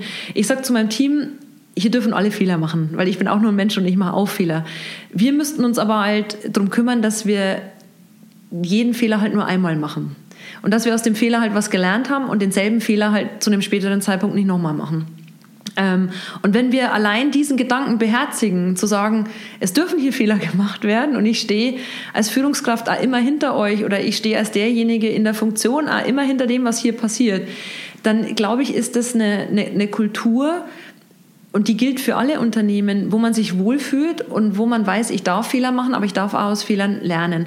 Und so wie ich das jetzt für meinen Bereich in Anspruch nehmen würde, so würde ich es bei uns auch sagen, darf das in, jedem anderen, in jeder anderen Abteilung passieren und jeder hat denselben Anspruch. Ob diese Fehler dann immer breit nach außen hingetreten werden, ist für mich ein zweites Thema. Da gibt es prominente Beispiele, auch in der Automotive-Industrie, wo Fehler nach außen getragen werden dann ist es für mich eine Frage der Haltung und des Umgangs. Ne? Wie reagiere ich äh, auf so etwas oder wie finde ich so etwas? Ich habe äh, zum Beispiel positiv erlebt, dass Dritte Beispiele dann vom Unternehmen ABC heranziehen und sagen, guck mal, da haben sie das oder das nicht gut gemacht, aber das oder das haben sie daraus gelernt wenn sowas stattfindet, sind wir sogar schon mal eine Ebene höher, ne? weil dann wurde etwas genommen, was dann als Best Practice, als Blueprint, wie immer wir es heute ne-, nennen wollen, äh, aus einem Fehler entstanden ist, wo aber jetzt viele Leute partizipieren können oder für sich was, was rausholen. Wenn ich nicht scheitern darf, dann bringt es mich auch nicht weiter. Und ähm, ich muss das können und das muss ich ja unabhängig davon können, ob ich Angst haben muss, verliere ich jetzt meinen Job oder verliere ich nicht. Denn entweder eine Kultur oder eine Unternehmenskultur ist so offen oder ich passe nicht zu dieser Unternehmenskultur. Mhm. Ähm, oder ich muss mir halt was suchen, was für mich halt dann einfach greifbarer oder plastischer ist. Ähm war, war die Kultur hier immer so? Oder hat sie, weil du bist jetzt schon über zehn Jahre her, hast du das eine, eine, eine Umwandlung da erlebt oder eine Änderung da über die, die Zeit? Ich persönlich habe die Kultur immer offen okay. erlebt. Ich habe sie äh, kommend von Siemens da war sie auch offen, aber da war sie sehr hierarchisch geprägt, zumindest zu diesem Zeitpunkt. Bei Continental, als der Merger stattgefunden hat, ähm, und Continental kam ja dann eigentlich aus dem Mittelstand und hat etwas gleich Großes übernommen. Das gab es ja so, sagen wir mal, auch noch nicht so häufig in der ja. Geschichte. Habe die Kultur da als sehr offen äh, wahrgenommen und Continental hat in den Jahren sehr viel auch gemacht, an Kulturinitiativen auch gestartet, um, um diese Offenheit sich zu, zu bewahren. Deswegen sind viele Kollegen, die jetzt mich über die Zeit auch schon begleiten, wahrscheinlich der ähnlichen Auffassung oder nicht nur wahrscheinlich, sind der Auffassung wie ich. Und uns wird von außen auch immer wieder bestätigt, dass die Kultur hier offen ist. Und das ist, glaube ich, Kontinentalverdienst, den wir als gute Sache für Vitesco Technologies mitnehmen äh, können und dann erleben können. Das heißt, diese Failing Forward, wie man es tatsächlich dann äh, neudeutsch wieder fassen will, das ist etwas, was bei uns mitgelebt wird damit will ich nicht sagen, es wird in jeder Ecke des Unternehmens gelegt, das, äh, gelebt. Das kann ich natürlich nicht sagen. Aber für mich wäre es vom, vom Kulturansatzpunkt her das, wo ich mich auch wohlfühle oder wo ich auch sehe, dass wenn man es so macht, dass man Vorteile draus zieht oder generiert oder nachhaltiger sein kann. Ein, ein Punkt ist für mich aber immer essentiell, wenn ich ähm, mit den Studenten spreche, die dann auch fragen, wieso machst denn du den Job? Ähm, oder nervt es dich manchmal nicht? Ich sage, ein essentieller Punkt ist halt auch immer, Spaß an der Sache zu haben. Wenn man nicht Spaß hat an dem, was man tut, wird man, glaube ich, auch augenscheinlich über die Zeit Dinge nicht so gut machen oder auch Dinge vielleicht auch nicht zu verkaufen. Ähm, und dieser Spaß, und dann komme ich wieder zurück zum, zum Corporate Design oder überhaupt zum, wir haben einen Brand generiert, der Spaß im Team war immer da obwohl die Arbeit halt zeitweise richtig anstrengend war, richtig nervig war, äh, richtig Zeit gekostet hat und man sich vielleicht zwischendurch gefragt hat, nee, jetzt nicht, nicht nochmal, nicht eine Diskussion, wir machen sie nicht auf. Aber diesen Spaß gemeinsam zu haben, nicht nur im Team, sondern auch diesen, diese Freude zu transportieren in andere Abteilungen oder gemeinsam was zu erreichen. Wenn man das Gefühl hat, die Person hat nicht Spaß an dem, was sie macht, dann wirkt sie auch nicht ehrlich und authentisch und sie wirkt auch nicht transparent. Deswegen ist ein Kernschlüssel für mich neben der Ehrlichkeit und Transparenz und auch Fehler zu machen und Dinge anzusprechen und daraus zu lernen, immer gemeinsam Spaß zu haben. Und ich glaube, dieser Begriff dann, oder so, so verwende ich ihn, klar, ich habe eine Familie zu Hause, aber ich habe eine Familie hier.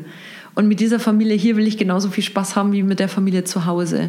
Und ähm, da darf keiner auf der Strecke bleiben, da muss auch jeder mitmachen. Damit äh, sage ich nicht per Order die Mufti, wie gesagt, so, wir haben jetzt Spaß oder wir machen jetzt irgendwas.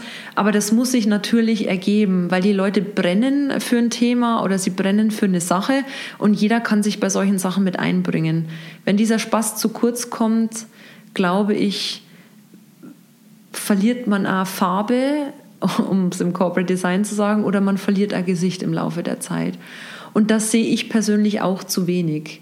Damit brauche ich auch nicht den On-Stage-Performer, der dann feiert und zehn Minuten sagt, die Marke ist cool. Auch solche Videos haben wir uns angeguckt im, im, im Kreations- oder im Kreierungsprozess. Aber ich brauche Leute, die auch vermitteln, wir können gemeinsam Spaß haben oder wir haben Spaß im Unternehmen oder wir haben Spaß mit unseren Produkten, wenngleich wir auch schwierige Themen zeitgleich haben. Und dann bin ich wieder bei diesem Balancing, ne, aus, auszuloten, wann, was, wie, wo. Aber ich glaube, dass man es nur so ähm, schaffen kann. Und das gebe ich dann eigentlich auch immer mit. Glaubst du, dass es fehlt bei manchen deutschen Unternehmen? Weil wenn es geht um, um, um, um weil Marke ist nicht so immer bei allen Unternehmen dann so, so hoch geschätzt wie, wie hier oder so wichtig gesehen. Es ist dann eher, man sagt, okay, am Ende brauchen wir eine Pressemitteilung, wir brauchen eine neue Broschüre oder wie auch immer, macht die Sachen hübsch. Es ist nicht so unbedingt, wo es hat, es ist so im Kern geankert.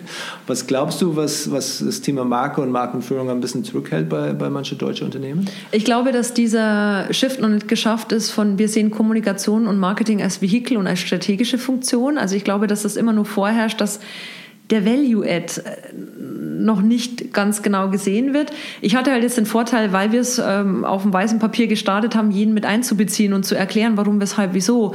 Und das hilft natürlich unglaublich dabei, halt auch mit wahrgenommen werden äh, oder wahrgenommen zu werden bei den Kollegen und eine gewisse Awareness zu schaffen für das Thema Marken oder Markenführung. So habe ich es übrigens aber auch bei Continental erlebt. Also dass hier immer äh, diese strategische Funktion, diese Beratungsfunktion oder wie wichtig sowas auch ist fürs Unternehmen wahrgenommen werden muss. Also zum einen das halt zu schaffen, wir werden als gleichwertiger Partner gesehen in einem Management-Team.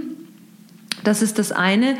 Und zum zweiten halt ähm, die Marke zu leben bedeutet halt A, die Marke mit Leben zu füllen. Und da gehört natürlich die Arbeit dazu, die jeder von uns hier im Unternehmen jeden Tag macht. Da gehört aber eine, gewisse Persönlichkeit dazu. Damit sage ich jetzt nicht, es muss hier jeder auch auf Knopfdruck Spaß haben. Aber es sollte jeder, und dann komme ich wieder zurück, passionate sein, dass er hier vielleicht arbeitet oder hier den Job halt ausübt, den er macht. Partnering, indem er es halt teilt mit anderen Leuten und halt auch Pioneering im besten Fall, dass er halt für seinen Bereich Dinge für die Zukunft vorantreibt. Und das, da ist auch nicht jeder Mensch gleich und nicht jeder Mensch wird das ganz extrovertiert zur Schau tragen können. Aber ich glaube, wenn man es mehr zulässt, dass Leute das auch dürfen, es mag jetzt auch wieder vielleicht ein deutsches Phänomen sein, dass man hier vielleicht nicht äh, dann aufblüht und eine Stunde Show macht. Aber wenn man das mehr ausleben kann. Und da komme ich auch wieder zurück. Gibt es andere Kulturen, die leben das mehr aus, sage ich jetzt mal. Gibt auch andere Kulturen, die leben es vielleicht zu viel aus in der Wahrnehmung.